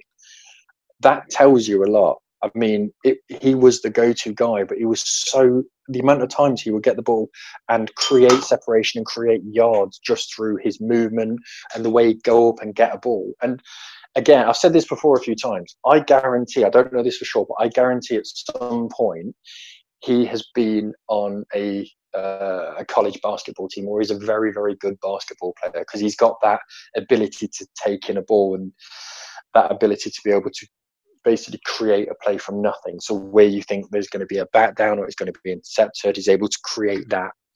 Um, that reception is actual catch radius is massive, um, and I think he's unlucky that he's in this this class. He's only a junior, so if I was him, I would have held on for another season and and uh, try and go next year because I think he would have gone a lot higher. Yeah, yeah, I, I really like T Higgins. I think he's great. Excellent. So we've got three picks left. You are now Brian Gutekunst, one of the sweetest names in the NFL. GM for the Green Bay Packers. Yes. Now, when I was looking here, at the, Dave? when I was looking at the Packers, I was looking at when you look at their team, they're a good team, and well, I think they're one. If you well, if you look at last season, so I think they were what thirteen and three, and the only games they really lost were the two games against the 49ers, and they got battered each time. Yeah. Now, on that basis, they didn't score enough points, but they also didn't stop the 49ers from scoring. Couldn't stop the run. Couldn't stop the run. They couldn't stop the ball over the top. Now, the Packers were one of the few teams that were really allowing the 49ers to go over the top of them. So I've gone cornerback just because they've got two young they've got two young corners. Um, I like Alexander. I think he's good. I But they think the did they did invest a lot in cornerback a couple of drafts ago. They did, and th- these are the two guys who they've got right now. So it was Alexander and uh, not Alexander. What was his King. name? King. Um, Yeah, you got so Joe Alexander and Kevin King. Yeah. So and it was uh, someone like Josh Joseph or Josh James or something like that as well. So they picked up another guy. So I'm I've got them going for Trevon Diggs. Um, now the reason I've got them going for Diggs is because he's able to play inside and outside, so he's able to do both of those roles significantly, and he's able. He gives them that ability. It's almost having. He's not going to be starting every single snap, but I think the fact he can play him inside and out, play man and cover, um, and you can play him on the slot or at deep, gives you that ability, almost frees up a roster spot for you to be able to go and be aggressive and get a key piece on offense. Um, I still think there's massive holes on offense for the Packers. You know, in in terms of tight end, I mean, I'm sure they'll be ruining the loss of Jimmy Graham this season, um, and they still haven't really made any great replacements on that front. So, first round, I think it's about going for what is most effective. Um, and at this point, I think you go corner, and the best corner available at the moment is probably Trevon Diggs. And it'll also annoy the Vikings a little bit. Well, probably not now they've got rid of um, they've got rid of uh, Stefon Diggs, but they've uh, basically picked up his brother. And um, I think he's a major need for them. Um, when you look at the actual Packers' needs, I think cornerback is definitely one of them. Yeah. Well, Your I'm thoughts? not sure. It's, I'm not sure it's where I would have gone. I mean, there are some schools of thought that they're going for a quarterback, which would be insane because Aaron Aaron Rodgers would be as nice to a new I mean- quarterback as um, Brett Favre was to him Oh, could you imagine? up. So Oh, could you imagine? It would be amazing. I'm sure that he'd be lobbying for another wide receiver because the depth isn't really there at wide receiver for them outside of Davante Adams. Mm. So you could make that argument. They also got absolutely pounded on the ground by the 49ers. So it doesn't matter how many regular season games you're you're fluking. And I think they were very, very lucky during the regular season. Some of those games, like the, the Panthers game, had them down to the one yard line. Um, Oh, it's a against very us, easy against- schedule. Against the Broncos, there was a few key plays. I mean, if you look at the scoreline, it looks as though it was not as close as it was. I mean, it was Yeah, a couple so- of key, key plays, and we could have got something out of the game. everyone knew at the end of the regular season that the, the Packers were kind of like not meant to be there. no one was taking them seriously as a, a Super Bowl threat, and there are some there's some big holes there. I think you know they overreached with someone like Rashan Gary that hasn't worked out for them uh, Mm. from last year.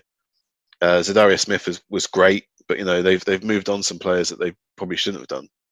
So I think you either again you take another wide receiver here, or uh, offensive tackle, well, sorry, somewhere along the line, or you go um, defensive tackle.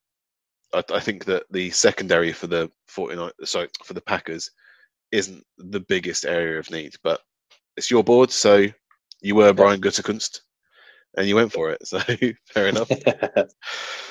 Uh, okay, so two picks left. It's my final pick. I'm John Lynch. this is your last San Francisco one. Make, 49ers. make Um, it count. I'll just, try. just, just to let you know. So I had them taking Laviska Shenault here, um, Right. but obviously he's already off the board. He went at 19 to the Raiders. yes. Um, now, the 49ers don't have a second, third, or fourth round pick as standard. Um, I don't think, did we give them any extra picks uh, based on the trade that they've done?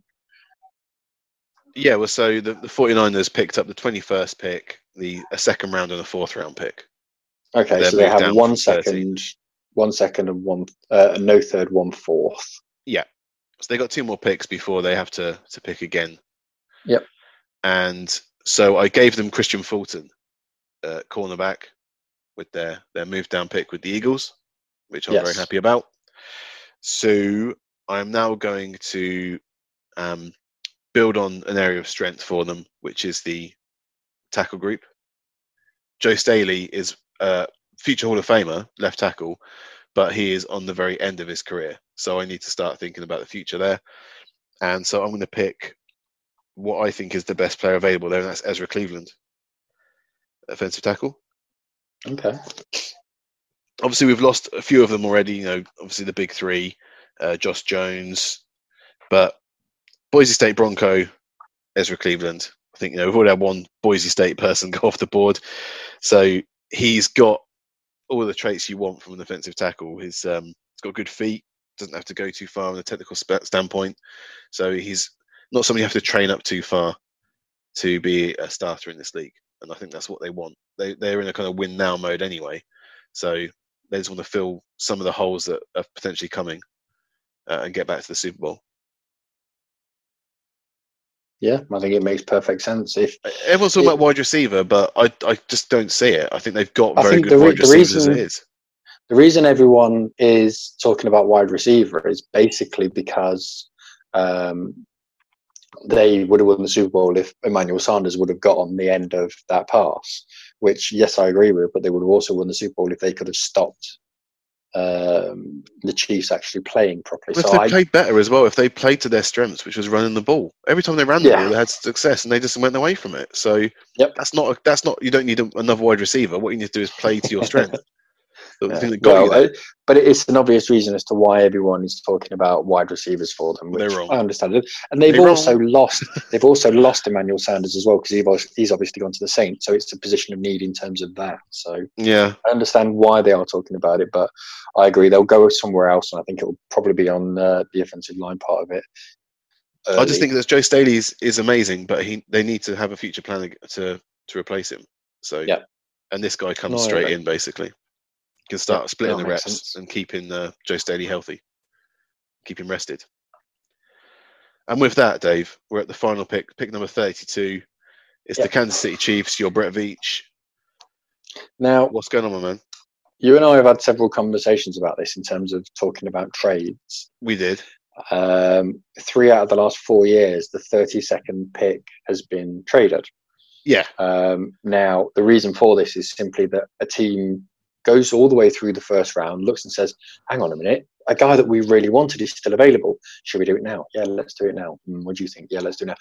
But the way that this one, way that this draft is going to work, in order to initiate a, uh, a trade, it's going to be very difficult to initiate a last minute trade because you're going to have the GM who's going to have to talk to positional coaches and all that kind of thing.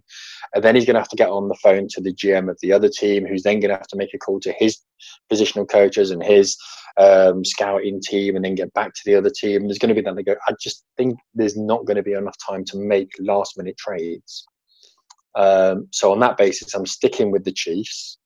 Yep. Um, now, they've only got five choice- picks, but they're top no first five rounds. Yes, One, two, three, they- I mean, if you've only got five picks, these are the five that you want, basically. Yeah, yeah. um, unless they're all first rounders, obviously.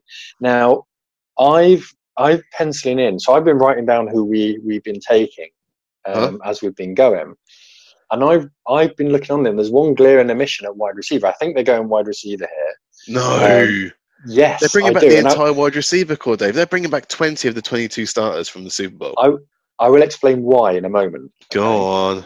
Now, first of all, I think they're going wide receiver, and I can't see the name Justin Jefferson, but I thought we'd taken him. He's not gone. He's No, not he's gone. not gone. So I'm taking Justin Jefferson, LSU. Um, Wow. There's obviously part, yeah, it's probably so. We, LSU are bookending this first round of the draft with the quarterback and the wide receiver pair. Yeah, Now, the reason I think that they are going to be taking a wide receiver is because, um, in terms of value, Justin Jefferson at 32, I think is is very good value first and foremost.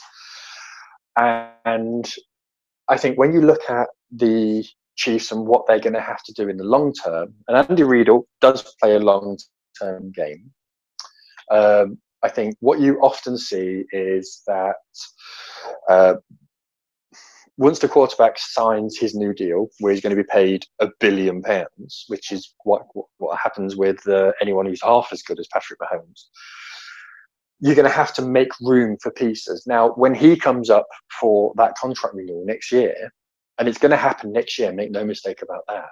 Tyreek Hill is going to have the same thing, and you're also got, you've also got uh, Sammy Watkins, who's on a decent amount as well, and they've restructured his deal so they can get rid of him for not much money.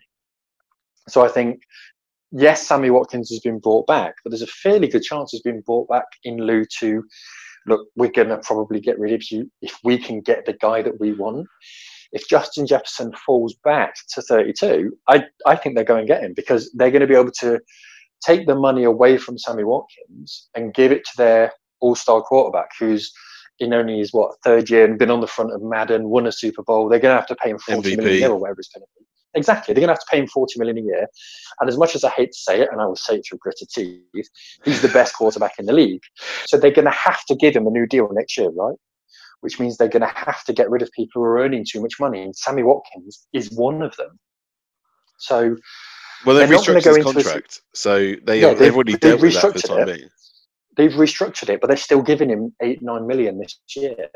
So when it comes to getting rid of him, they're not going to want to get rid of him and not have someone to replace him. I mean, last year there was uh, news breaking of Tyreek Hill's off the field antics, and they went out and drafted someone second day immediately. Mecole Hardman, who's basically a, a, a clone of Tyreek Hill. So there's that long term thinking straight away going, okay, there's a problem, let's go and get someone, let's go and get someone now. I think this is a similar thing. If they don't draft a wide receiver now, I think they'll go safety. Um, because last year we saw that there was an issue towards the end of the season with uh, Juan Thornhill when he got injured. Sorensen had to Yep. go in and fill in at safety, which he did okay at. He did very well. Um, I think he's not a natural um, strong safety though, or free safety. So I think there's sense that they'll go and pick up a free safety if they fall in love with someone. Don't be shocked if they go out and pick up a wide receiver though. That's my top tip this this point. The Chiefs will pick up a wide receiver. I think they'll obviously pick up a safety. I think that goes without saying. Um, so yeah, ending the first round of the 2020 NFL mock draft, number 32, the Chiefs pick. Who is it? Justin, Justin, Justin, Justin Jefferson. Jefferson. I, for, I forgot. I completely forgot what I said then. Justin Jefferson. Justin Jefferson. So not Jalen Reagor or Michael Pittman. If you're going Nope. for a wide receiver, you want to go. No, the other Brandon wide receiver. Well, the other. I was going to say the other wide receiver that I really liked was Brandon Aiyuk. The problem with Aiyuk is the fact that there was quite a few fumbles. Um, Yeah. a few times the ball came to him and he lost possession as, after the catch and was running forward. Smaller Um, school so as well for you. It is, and it's something that's going to keep him out of the uh, keep him out First of the round. first round. I think. Oh yeah. Um, Um, sorry, carry on. no, that's okay. So there we go. That is the first round. Obviously, you know, um, we had to instigate some trades in there, so who knows how it's actually going to shake out. But hopefully, that we've drafted based on positional need and who we think is actually going to go in those those positions. There's obviously a little bit different to other people's draft boards. I'm I'm not enamored on Herbert or Love, which is why only three quarterbacks have gone in this first round. Yeah, Uh, I I think this whole talk of there being four or five quarterbacks going in the first round, I think that's nonsense. I think this is probably how it's going to happen. If, if we think, I, I So honestly do. modest. For the no, I do. In terms of like, obviously Joe Burrow at number one, Tua at three, and Justin Herbert five, wherever it was. Um, just because someone's enamored with the the size rather than the production. I think it's Um, more the fact that they have to take someone. Um, it's the fact that they have to take a quarterback. There's no way that they're long term going in with Tyrod Taylor. I mean, but as I said, no. as my little as my little disclaimer, if they do, you know, stunners and go for a Jameis Winston or Cam Newton, then they can pick up a grade A piece. And I mean, that Chargers um, roster's pretty stacked as it is. Um, well, I don't so understand. get- I, don't, I don't understand how they haven't done that already. Why haven't they? Why are they waiting until the draft to happen to pick up a free agent like Newton or um, Winston? God knows. I mean, if it was me, I'd have had Winston in there already. I think Winston's Yeah. a better version of um, Tyrod Taylor. I think Tyrod Taylor and Infinitely Jameis better. Winston, yeah, they're they're similar in the fact that they they can both sling it when they need to. Taylor looks after the ball more, but there's more upsides with going for it with someone like with Jameis Winston. As someone who's in the same conference as a Broncos fan, I'd rather they have Tyrod Taylor. So I'm happy at the moment. I don't mind. Well, if we look Yeah. back at it, despite not taking an offensive lineman until uh, the 11th pick, we did Yeah. end up taking seven offensive linemen in this draft, six wide receivers, five I mean, you do- you do tend to see that though. You tend to see there being a run on. There are runs, yeah. Um, one question I've well, two questions I've got for you. Um, we there's a couple of position groups we didn't really discuss. Um, Uh-huh. So first of all, running backs. Who's your who's the running back who you're sort of most uh, attracted to? okay, so I don't think a running back's going in the first round, as we've just no, seen I, I absolutely draft. agree, which is why we haven't gone through with them. I I think that if you the consensus is that DeAndre Swift from Yeah. Georgia is the best running back in this class. Um, Mhm. I'm worried about Jonathan Taylor from Wisconsin because of how much he's been used. The same way I was worried about Josh Jacobs. Not saying he's not a very good running back. I'm just worried about if you've been used so much in college, you've only got Yep. so many hits. You've got like a hit count Yep. as a, as a No, human being. Um, and I think he's just been they- they- they've run the doors off him basically. So I'm worried about his longevity in the league.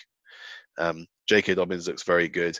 Clyde the Slide, Edwards Helaire is one of my favourite kind of pass catching, you know, jukey running backs coming out the backfield. I think that he's got a chance of going early second round, maybe even sneaking in the, the bottom of the first. I think that if the Chiefs wanted to pick an offensive weapon, I'd rather they took Clyde Edwards Helaire than they took a wide receiver because they've already set themselves a wide receiver.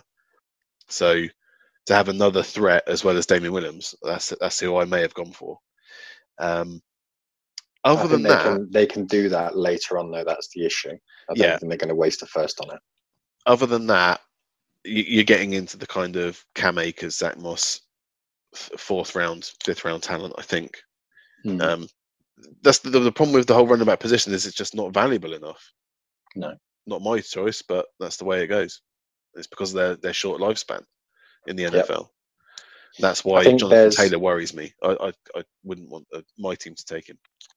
Yeah, I think there's there's uh, one player that I was looking through, and it, so I was watching a TCU game, uh, and Darius Henderson, uh, Darius Anderson stood out. I, I think he'll probably go in like the fifth round or something like that. Um, his ability to move and make players miss, uh, I was really really surprised with. Um, he'll be one of those guys who comes in the NFL. I'm not sure if he'll make an impact, um, but yeah, Darius Anderson, just keep a note out for that name. So I think he Okay. might turn out to be half decent. I don't know what his stats were like. He's just a guy that stood out to me in terms of gameplay. Um, a player that you've already mentioned, though, um, uh, running back, was DeAndre Swift. I don't think I've ever been so disappointed with a player as I have with DeAndre Smith. Like legit. In terms, so in terms of fumbles, so Jay Ajayi, for example, Jay Ajayi's got this cloud over him that he fumbles the ball too much.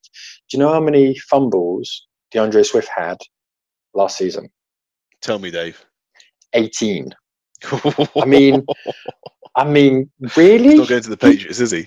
no, people are saying this guy's like Alvin Kamara. On what planet is he like Alvin Kamara? I mean, there's one point the ball got stuffed into his chest and he fumbled it 10 yards forward. It was basically a throw. I've never seen anything like it. His ball security is garbage and he's not good in receiving yards. The amount of time, there was a couple of times when he does the thing that um, Philip Lindsay does. When the ball's coming to him, he sort of jabs and stabs at the ball with his hands and ends up sort of tipping it away and finger tipping it away. And I think that's one of the reasons the Broncos have obviously gone down the road of getting him Gordon. back. Yeah, who's a good pass catcher. So I think he, DeAndre Swift, I'm not going to be surprised because there's a lot in there that's attractive. Big, fat, big power runner. I mean, that real monsters over people, real big power runner. There's a lot in there to like. There's a lot in there to be scared off. Don't be surprised if he drops down to like the third round because Yeah, I'd- seriously, there's a lot of concerns in there, a huge amount of concerns. And he's not massive. He's not a, DeAndre Swift. He's like five seven, five eight, five nine. He's only a small guy. He's not a big guy at all. Yeah, So I, th- I think have- Evans Hair's more likely to go above him. Oh yeah, jo- Jonathan he- Taylor will go above him. DK Dobbins will go above him. I like DK Dobbins, but when you look J.K. at DeAndre Swift, JK Dobbins, when you look at DeAndre Swift, as I say, he's a big guy. He's what 212, 5'8", but he's he's a stocky little beast. He's like a, I don't want to say a CJ Anderson because CJ Anderson's turned into a bit of a barrel, but that small, you know, stocky little running back. Um, the funny thing about it though is, uh, again, you're reading a few summaries and things about DeAndre Swift, and the thing that's saying is, oh, he was he was fumbling the ball, and um, you know, we we were seeing uh, we were seeing other other great guys doing that as well, and they were throwing names out there. We're just like, well, no, that's that's. You can say that other guys have been fumbling the ball and that they've been um, they cleaned up that side of the game. It doesn't automatically mean that he's going to as well. It's just a bit of a nonsense, if I'm honest. It just yeah, it, nothing about him says that he's going to be a success in the NFL when you're fumbling balls. At, at, at, a lot of them were shotgun snaps immediately, and he was taking the ball without anyone around him. What's going to happen when he's taking the snap or taking the ball from under center? It's, it's insane. I, I just don't see it. Let's let's go through a couple of position groups then, and just like I want very quickly a player that's kind of a sleeper or one that we missed out on the first round. So like your favorite okay looking at the list. So let's do tight end because we didn't touch a tight end in this uh, round. Adam Adam Trautman from Dayton is my uh, Dayton Flyer sleeper. Yeah. Okay. So smooth route runner. Only got limited tape. The only knock against him is his limited competition that he's got. Yeah. Um, but yeah, good receiver. Almost a thousand yards last season. 17, 70 receptions. Very nice. yeah. My one's similar. It's Jared Pinkney from Vanderbilt. As a I receiving like tight end, I think that he's uh, underrated. I think when you're looking at you know the, the talk is Cole Kmet or Hunter Bryant, um, but I think Jared Pinkney and, and again Adam Trautman I would uh, yeah would throw in there as well. You, uh, also Bryce Hopkins as well. Uh, Brycen Hopkins, Hopkins from Purdue. Yeah, yeah, he's okay. I think very very good player, very good player, good receiver. I picked up Pinkney in the fifth round, I think, for the Jags. I mean, if he slips to the fifth, I think you've, you've done very well. I think he goes in the in the third, maybe fourth, but no, I think he's good. Any other offensive tackle that we missed out on? Um, yes. So there's a couple that I really, as I said, this is the position I looked into quite a lot. Um, Isaiah Wilson, uh, I was really impressed with. He's the uh-huh. second heaviest player in the draft after Mekhi Becton. Um, yeah. Austin Jackson, I really like. I mentioned uh, Cesar Ruiz as well. Um, but yeah, Isaiah Wilson's, uh, he's, he's, I think he's only one of three sophomores in the entire draft, and he's six seven. I mean, imagine what it'll be like when he's a man, when he grows up. Yeah, I mean, he's, he's three three hundred and fifty pounds as a sophomore. Christ. He's gonna have to lose some of that, I think. You reckon? yeah, my favourite um, offensive tackle that we didn't mention is Jack Driscoll from Auburn. Uh, great pedigree there, and I think that someone's gonna get a steal in the second or third round from that guy. Mm. Um, interior yeah, offensive line. We didn't we didn't pick Cesar Ruiz, so he everyone fell out of this. Lloyd Cushenberry from LSU. Yeah. Uh, my my favorite on that one is Netane Muti from Fresno State. That's just because he's got a cool sounding name. He is an absolute monster. The only problem with him is the injury concerns, and he's missed so many of his last two seasons. But when he yeah. plays, every single snap, he's you know hurting people on guard. So I think he's I, he's not going to hang around too long in day two. I had him ranked in terms of uh, talent above Josh Jones. Um, but the problem is again he's missed so many games that it's going to put teams yeah. off. Yeah, um, it's it's a similar thing with um, Grant Delpit as well. Delpit's lost uh, has missed quite a few games uh, for LSU. Not last year, yeah. I think the year before was the one where he missed games. So that's the reason it's the safety is probably going to end up dropping out of the first round. Interior defensive line. Uh, after Derrick Brown and Javon Kinlaw, who's your other kind of favourite or sleeper that we should be thinking um, So uh, Rashard Lawrence, LSU.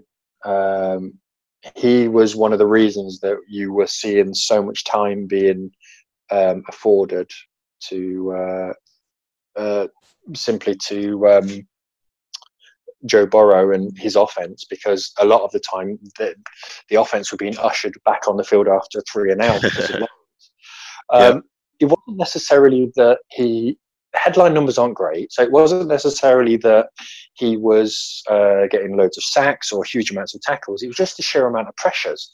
Every single every single play was a pressure. Every single play. And the thing is, I think he stood out because you're watching so much game tape because there's so many good LSU players. You end up seeing him a lot more. So yeah. I think I think he was a guy that stood out. So I really like Lawrence. Um, there was also a guy James Lynch as well for Baylor. Um, highlights are superb. Lowlights are terrible. So Lynch, I think, is one of those guys who's going to be a bit boom or bust. But um, there's they're two names that really stood out as well. I love watching um, Ross Neville, at uh, TCU. I think that he's a little bit better than Neville Gallimore at Oklahoma. I was going to say Neville. They're very Gallimore, similar. I really liked him. Yeah, But but watch Ross Blacklock and he just eats offensive linemen. He looks so much like Aaron Donald uh, you know, at the interior defensive line. He just kind of mauls the first guy. If you only single cover him, you're in trouble. He He's was having so much fun. either. He's not that big either. He's That's quick. A lot, a lot of it is his hand movement as well. Aaron, Aaron Donald's like- not the, the, the, the biggest, is he? It's true. You'd swear a lot of it is is hand moves. So I think it, it wouldn't surprise me if someone says that someone like Ross Blacklock is like a black belt in karate or something and Yeah. has that ability with his hands just to maneuver people. He's yeah, mm, he's not. I mean, he's what 280, 290, something like that. He's still six three. He's still six four. You know, he's a big old guy. But um, yeah, no, I I I liked him. I had him ranked above Gallimore. Um, again, I, I think he's probably in terms of true talent, top thirty maybe. I think he's early second round. I think someone's going to be very happy getting him. Uh, he might I- even fall he's the end one of of- the first. Well, he's was- one of those tempted. guys who, one of those guys who I'm kind of looking at the Broncos to get because we need help on our defensive line, but it's going to be in the second or third round, and it's Yeah. going to be him or Gallimore that are going to probably drop down to, uh, to the third round, uh, second round. The other, another guy was uh, Raekwon Davis from Alabama as well. Yeah. Huge, like one of the biggest men I've ever seen. He is massive, like properly massive, um, just in terms of height. Uh, he's not a particularly big guy. He's just he's just massive. Mm. It, it's ridiculous. But yeah, obviously ended up watching a lot of him again because of Alabama. um, looking at edge, we didn't pick up Yetur Gross Matos from Penn State. He's another kind of No. monster. It's just he is, again injury concerns, I think, from red flags on him as well. If for Yeah. me, he plays a little he plays a little too upright for my liking. Um, and I think the other big red flag is the fact he had to add weight in his final year. So I think a lot of coaches were probably saying to him, "Look, you need to put weight on in your second year because he's only what 266 now. He's not he's not a particularly big guy. Mm. Um, he's quick off the line, but he added weight. It's when someone's physically adding weight in order to have more success, ready for the NFL. Just is a bit of a red flag for me. I think if he gets a good coach, he'll develop into a good rusher. Um, there's no way he'll be picked in round one. If he is, No. it'll be a bit of an overpayment. But I saw him. I saw him Um, this morning from Rotoworld where they picked him up in the first round. It was late, but they, I think it was the, the Seahawks. But it's a, it's a bit rich for my liking, especially when you've got other guys ahead of him who, I mean, K'Lavon Chaisson, uh, AJ Epenesa, Terrell Lewis. Terrell Lewis is, is someone who I really, really rate. I think Terrell Lewis is super good. another Alabama boy. Mm. Um, okay, so then into uh, linebackers again. I think we covered off the, the really good ones. I think maybe Malik Harrison at Ohio State you could mention that missed out on the first round pick for Uh, us. Zach, but Zach may Baun go in. well. Zack Baun, think- yeah, potentially, but Plays out outside, um, but no, I think he, he's got. I think he huge amount of falls. talent. Yeah. Um, and cornerback, if I go deep, I'm going to say Parnell Motley from Oklahoma. It's one those kind of deep. he might get. I think he'll get drafted. Is when we're looking at like day three guys who are kind of underrated, just because he didn't play an awful lot uh, at Oklahoma, but when he did play, I think he was good enough to get a, a, a late pick, and he may just work out for someone. Well, the other mentioning that, so there was a game I was watching, um, and it was for uh, it was Pittsburgh. Well, it wasn't Pittsburgh I was watching; they were the opposition. I think it was Penn State versus Pittsburgh or something like that. And um, it was one of the Pittsburgh players. I only remember his last name. Let me have a look see if he's on my big board. His last name was Jackson. Obviously, playing for Pittsburgh, he stands out as uh, a reminder. But he was a quarterback, uh, a cornerback. And when I looked to see where everyone was thinking he was going to be, I mean, he's probably going to go in round five or six. Um, but no, he's a guy. He's a guy that uh, sort of I remember just from a few big key plays. I don't know a huge amount about him. Um, I found him with Dane, Dane Jackson apparently. Okay. Um, so it might be one that he. But it, it, again, it's just one or two key plays that you're looking at, going, "Oh, okay, he looks pretty good." Then you do a bit of research and find he's not massively rated by everyone, so you kind of leave him alone. But um, yeah, no, he's uh, he was someone that had a little uh, little tape on him. So yeah, it'd be interesting to see where he goes. Anyone at safety that you fancy that we didn't talk about? So safety, I think, is a it's not particularly deep. Um, Ashtyn Davis from Cali. Um, he, I think he's got. He's, I mean, other than Xavier McKinney and Grant Delpit, he's probably third on my list. Other than that, you're looking at Antoine Winfield, uh, Minnesota again hasn't played a huge amount of top class college football, um, pretty quick. Ashtyn Davis has got a good highlight tape on him. He's, there's a few tackles where he's uh, been hitting from the side, and they're massive big hits. I think he's one of those guys who was a star at Cali in college. he's kind of like um, Patrick Queen, isn't he? Just a little bit further back. He is sideline to sideline. He is, he is, but again, the problem is at the same time he's going to end up playing free safety because no one's going to trust him at such strong safety. No, no. There's no And way Cole- he's playing at strong safety. And Kyle Dugger is one that's rising up draft boards, but he plays for Lenoir-Rhyne Bears, um, which is why he's being held back a little bit. Kyle Dugger is one that is a one to w- watch out for on day two. It wouldn't. So Ashtyn, going back to Ashtyn Davis one second, it wouldn't shock me if he's the Eddie Jackson of this draft. If he's the guy who comes in and you know, throws a couple of headline stats, and he's the one that everyone's really interested in. Um, so yeah, it, I think other than that, it's not a great. It's not a great draft from a safety perspective. Uh, no, it's not. No.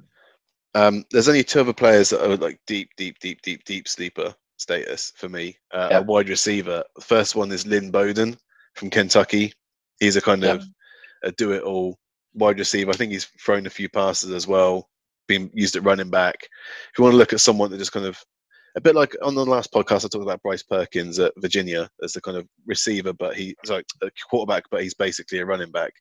Uh, Lynn Bowden's one of those guys, a bit like a, a Taysom Hill type that you can just put in.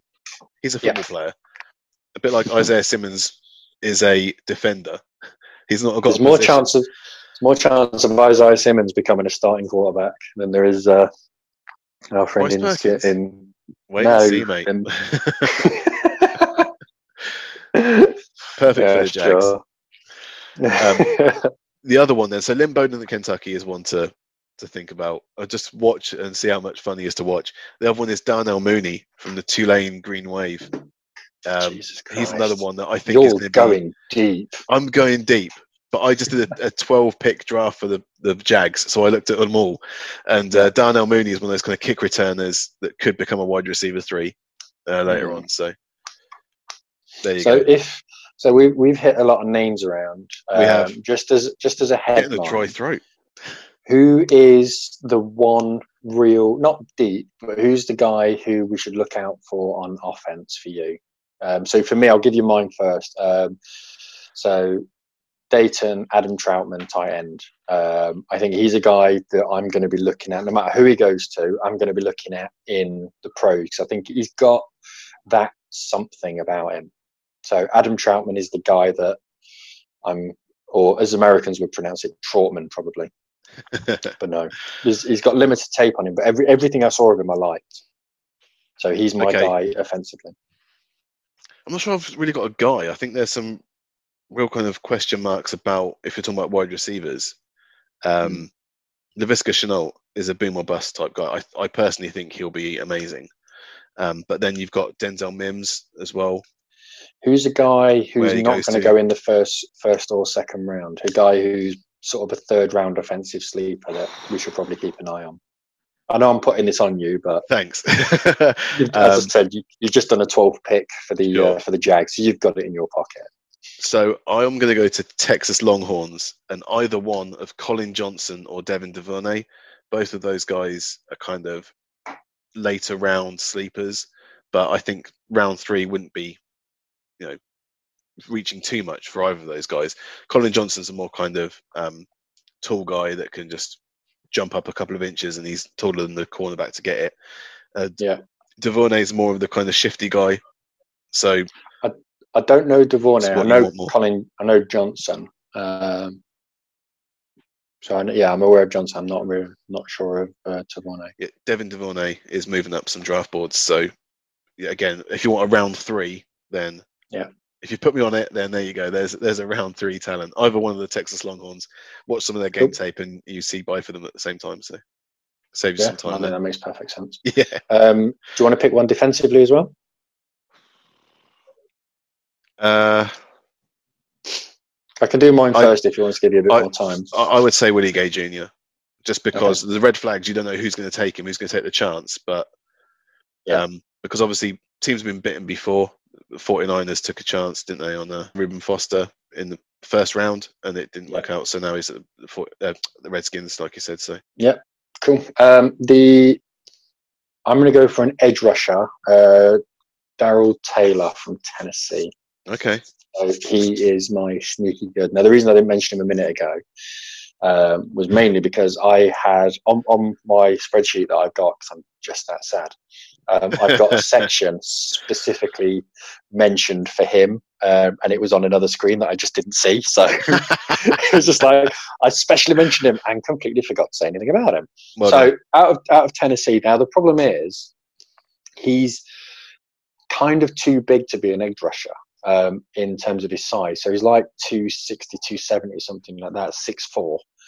Um, moves really well. The problem is um, he's a speed rusher, and in the NFL now they don't just want speed rushers; they want guys who are going to have an all-round game. So the likelihood is he's probably going to end up going about round three, round four, um, going into the NFL. I mean, there's a there's a really reasonably good chance he end up might end up going about round six or round seven. Um, everything I've seen of him so far, though, has been really impressive. So Darrell Taylor from Tennessee is my Yep. guy. Oh, well done, man. There you go. Trautman and Taylor. That's all you need to know. a tight end and a linebacker. Yeah, well, he's, he's uh, more of an outside uh, Yeah. edge more than anything. I mean, as far outside an edge as you can you can imagine. Way outside. yeah, Well, there we go.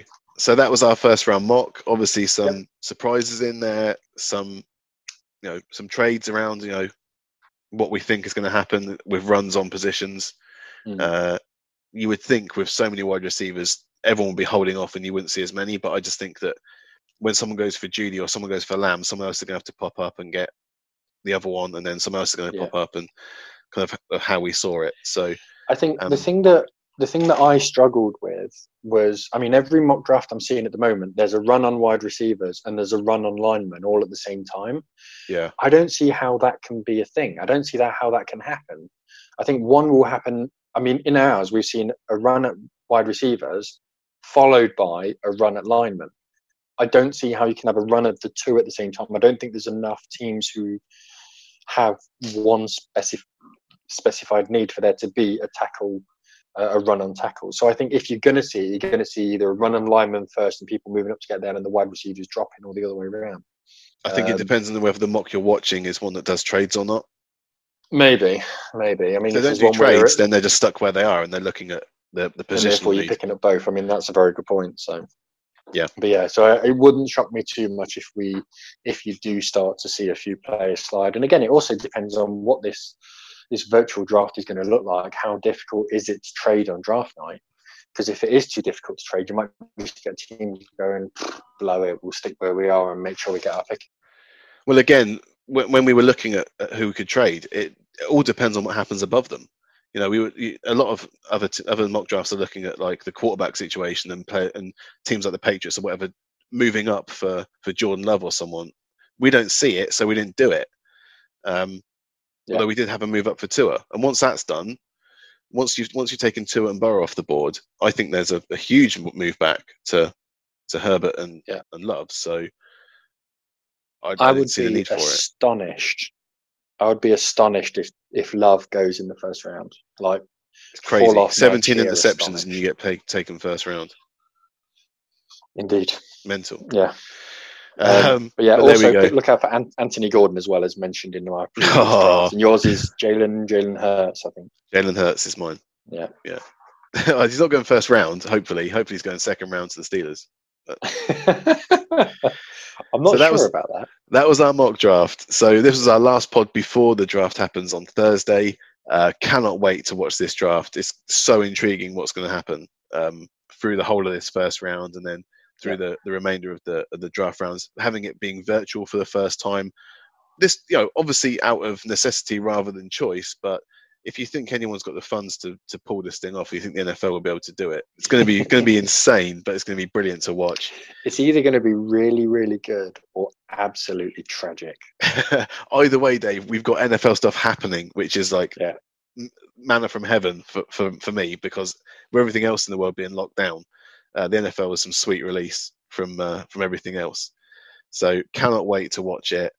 Um, we typically film uh, live reactions after each pick, but because of isolation and stuff and um, internet issues, might just not be able to do that this year. But we're going to do a round one reaction uh, planned for the the day after, so the Friday. Once we've had a chance, we'll have some sleep.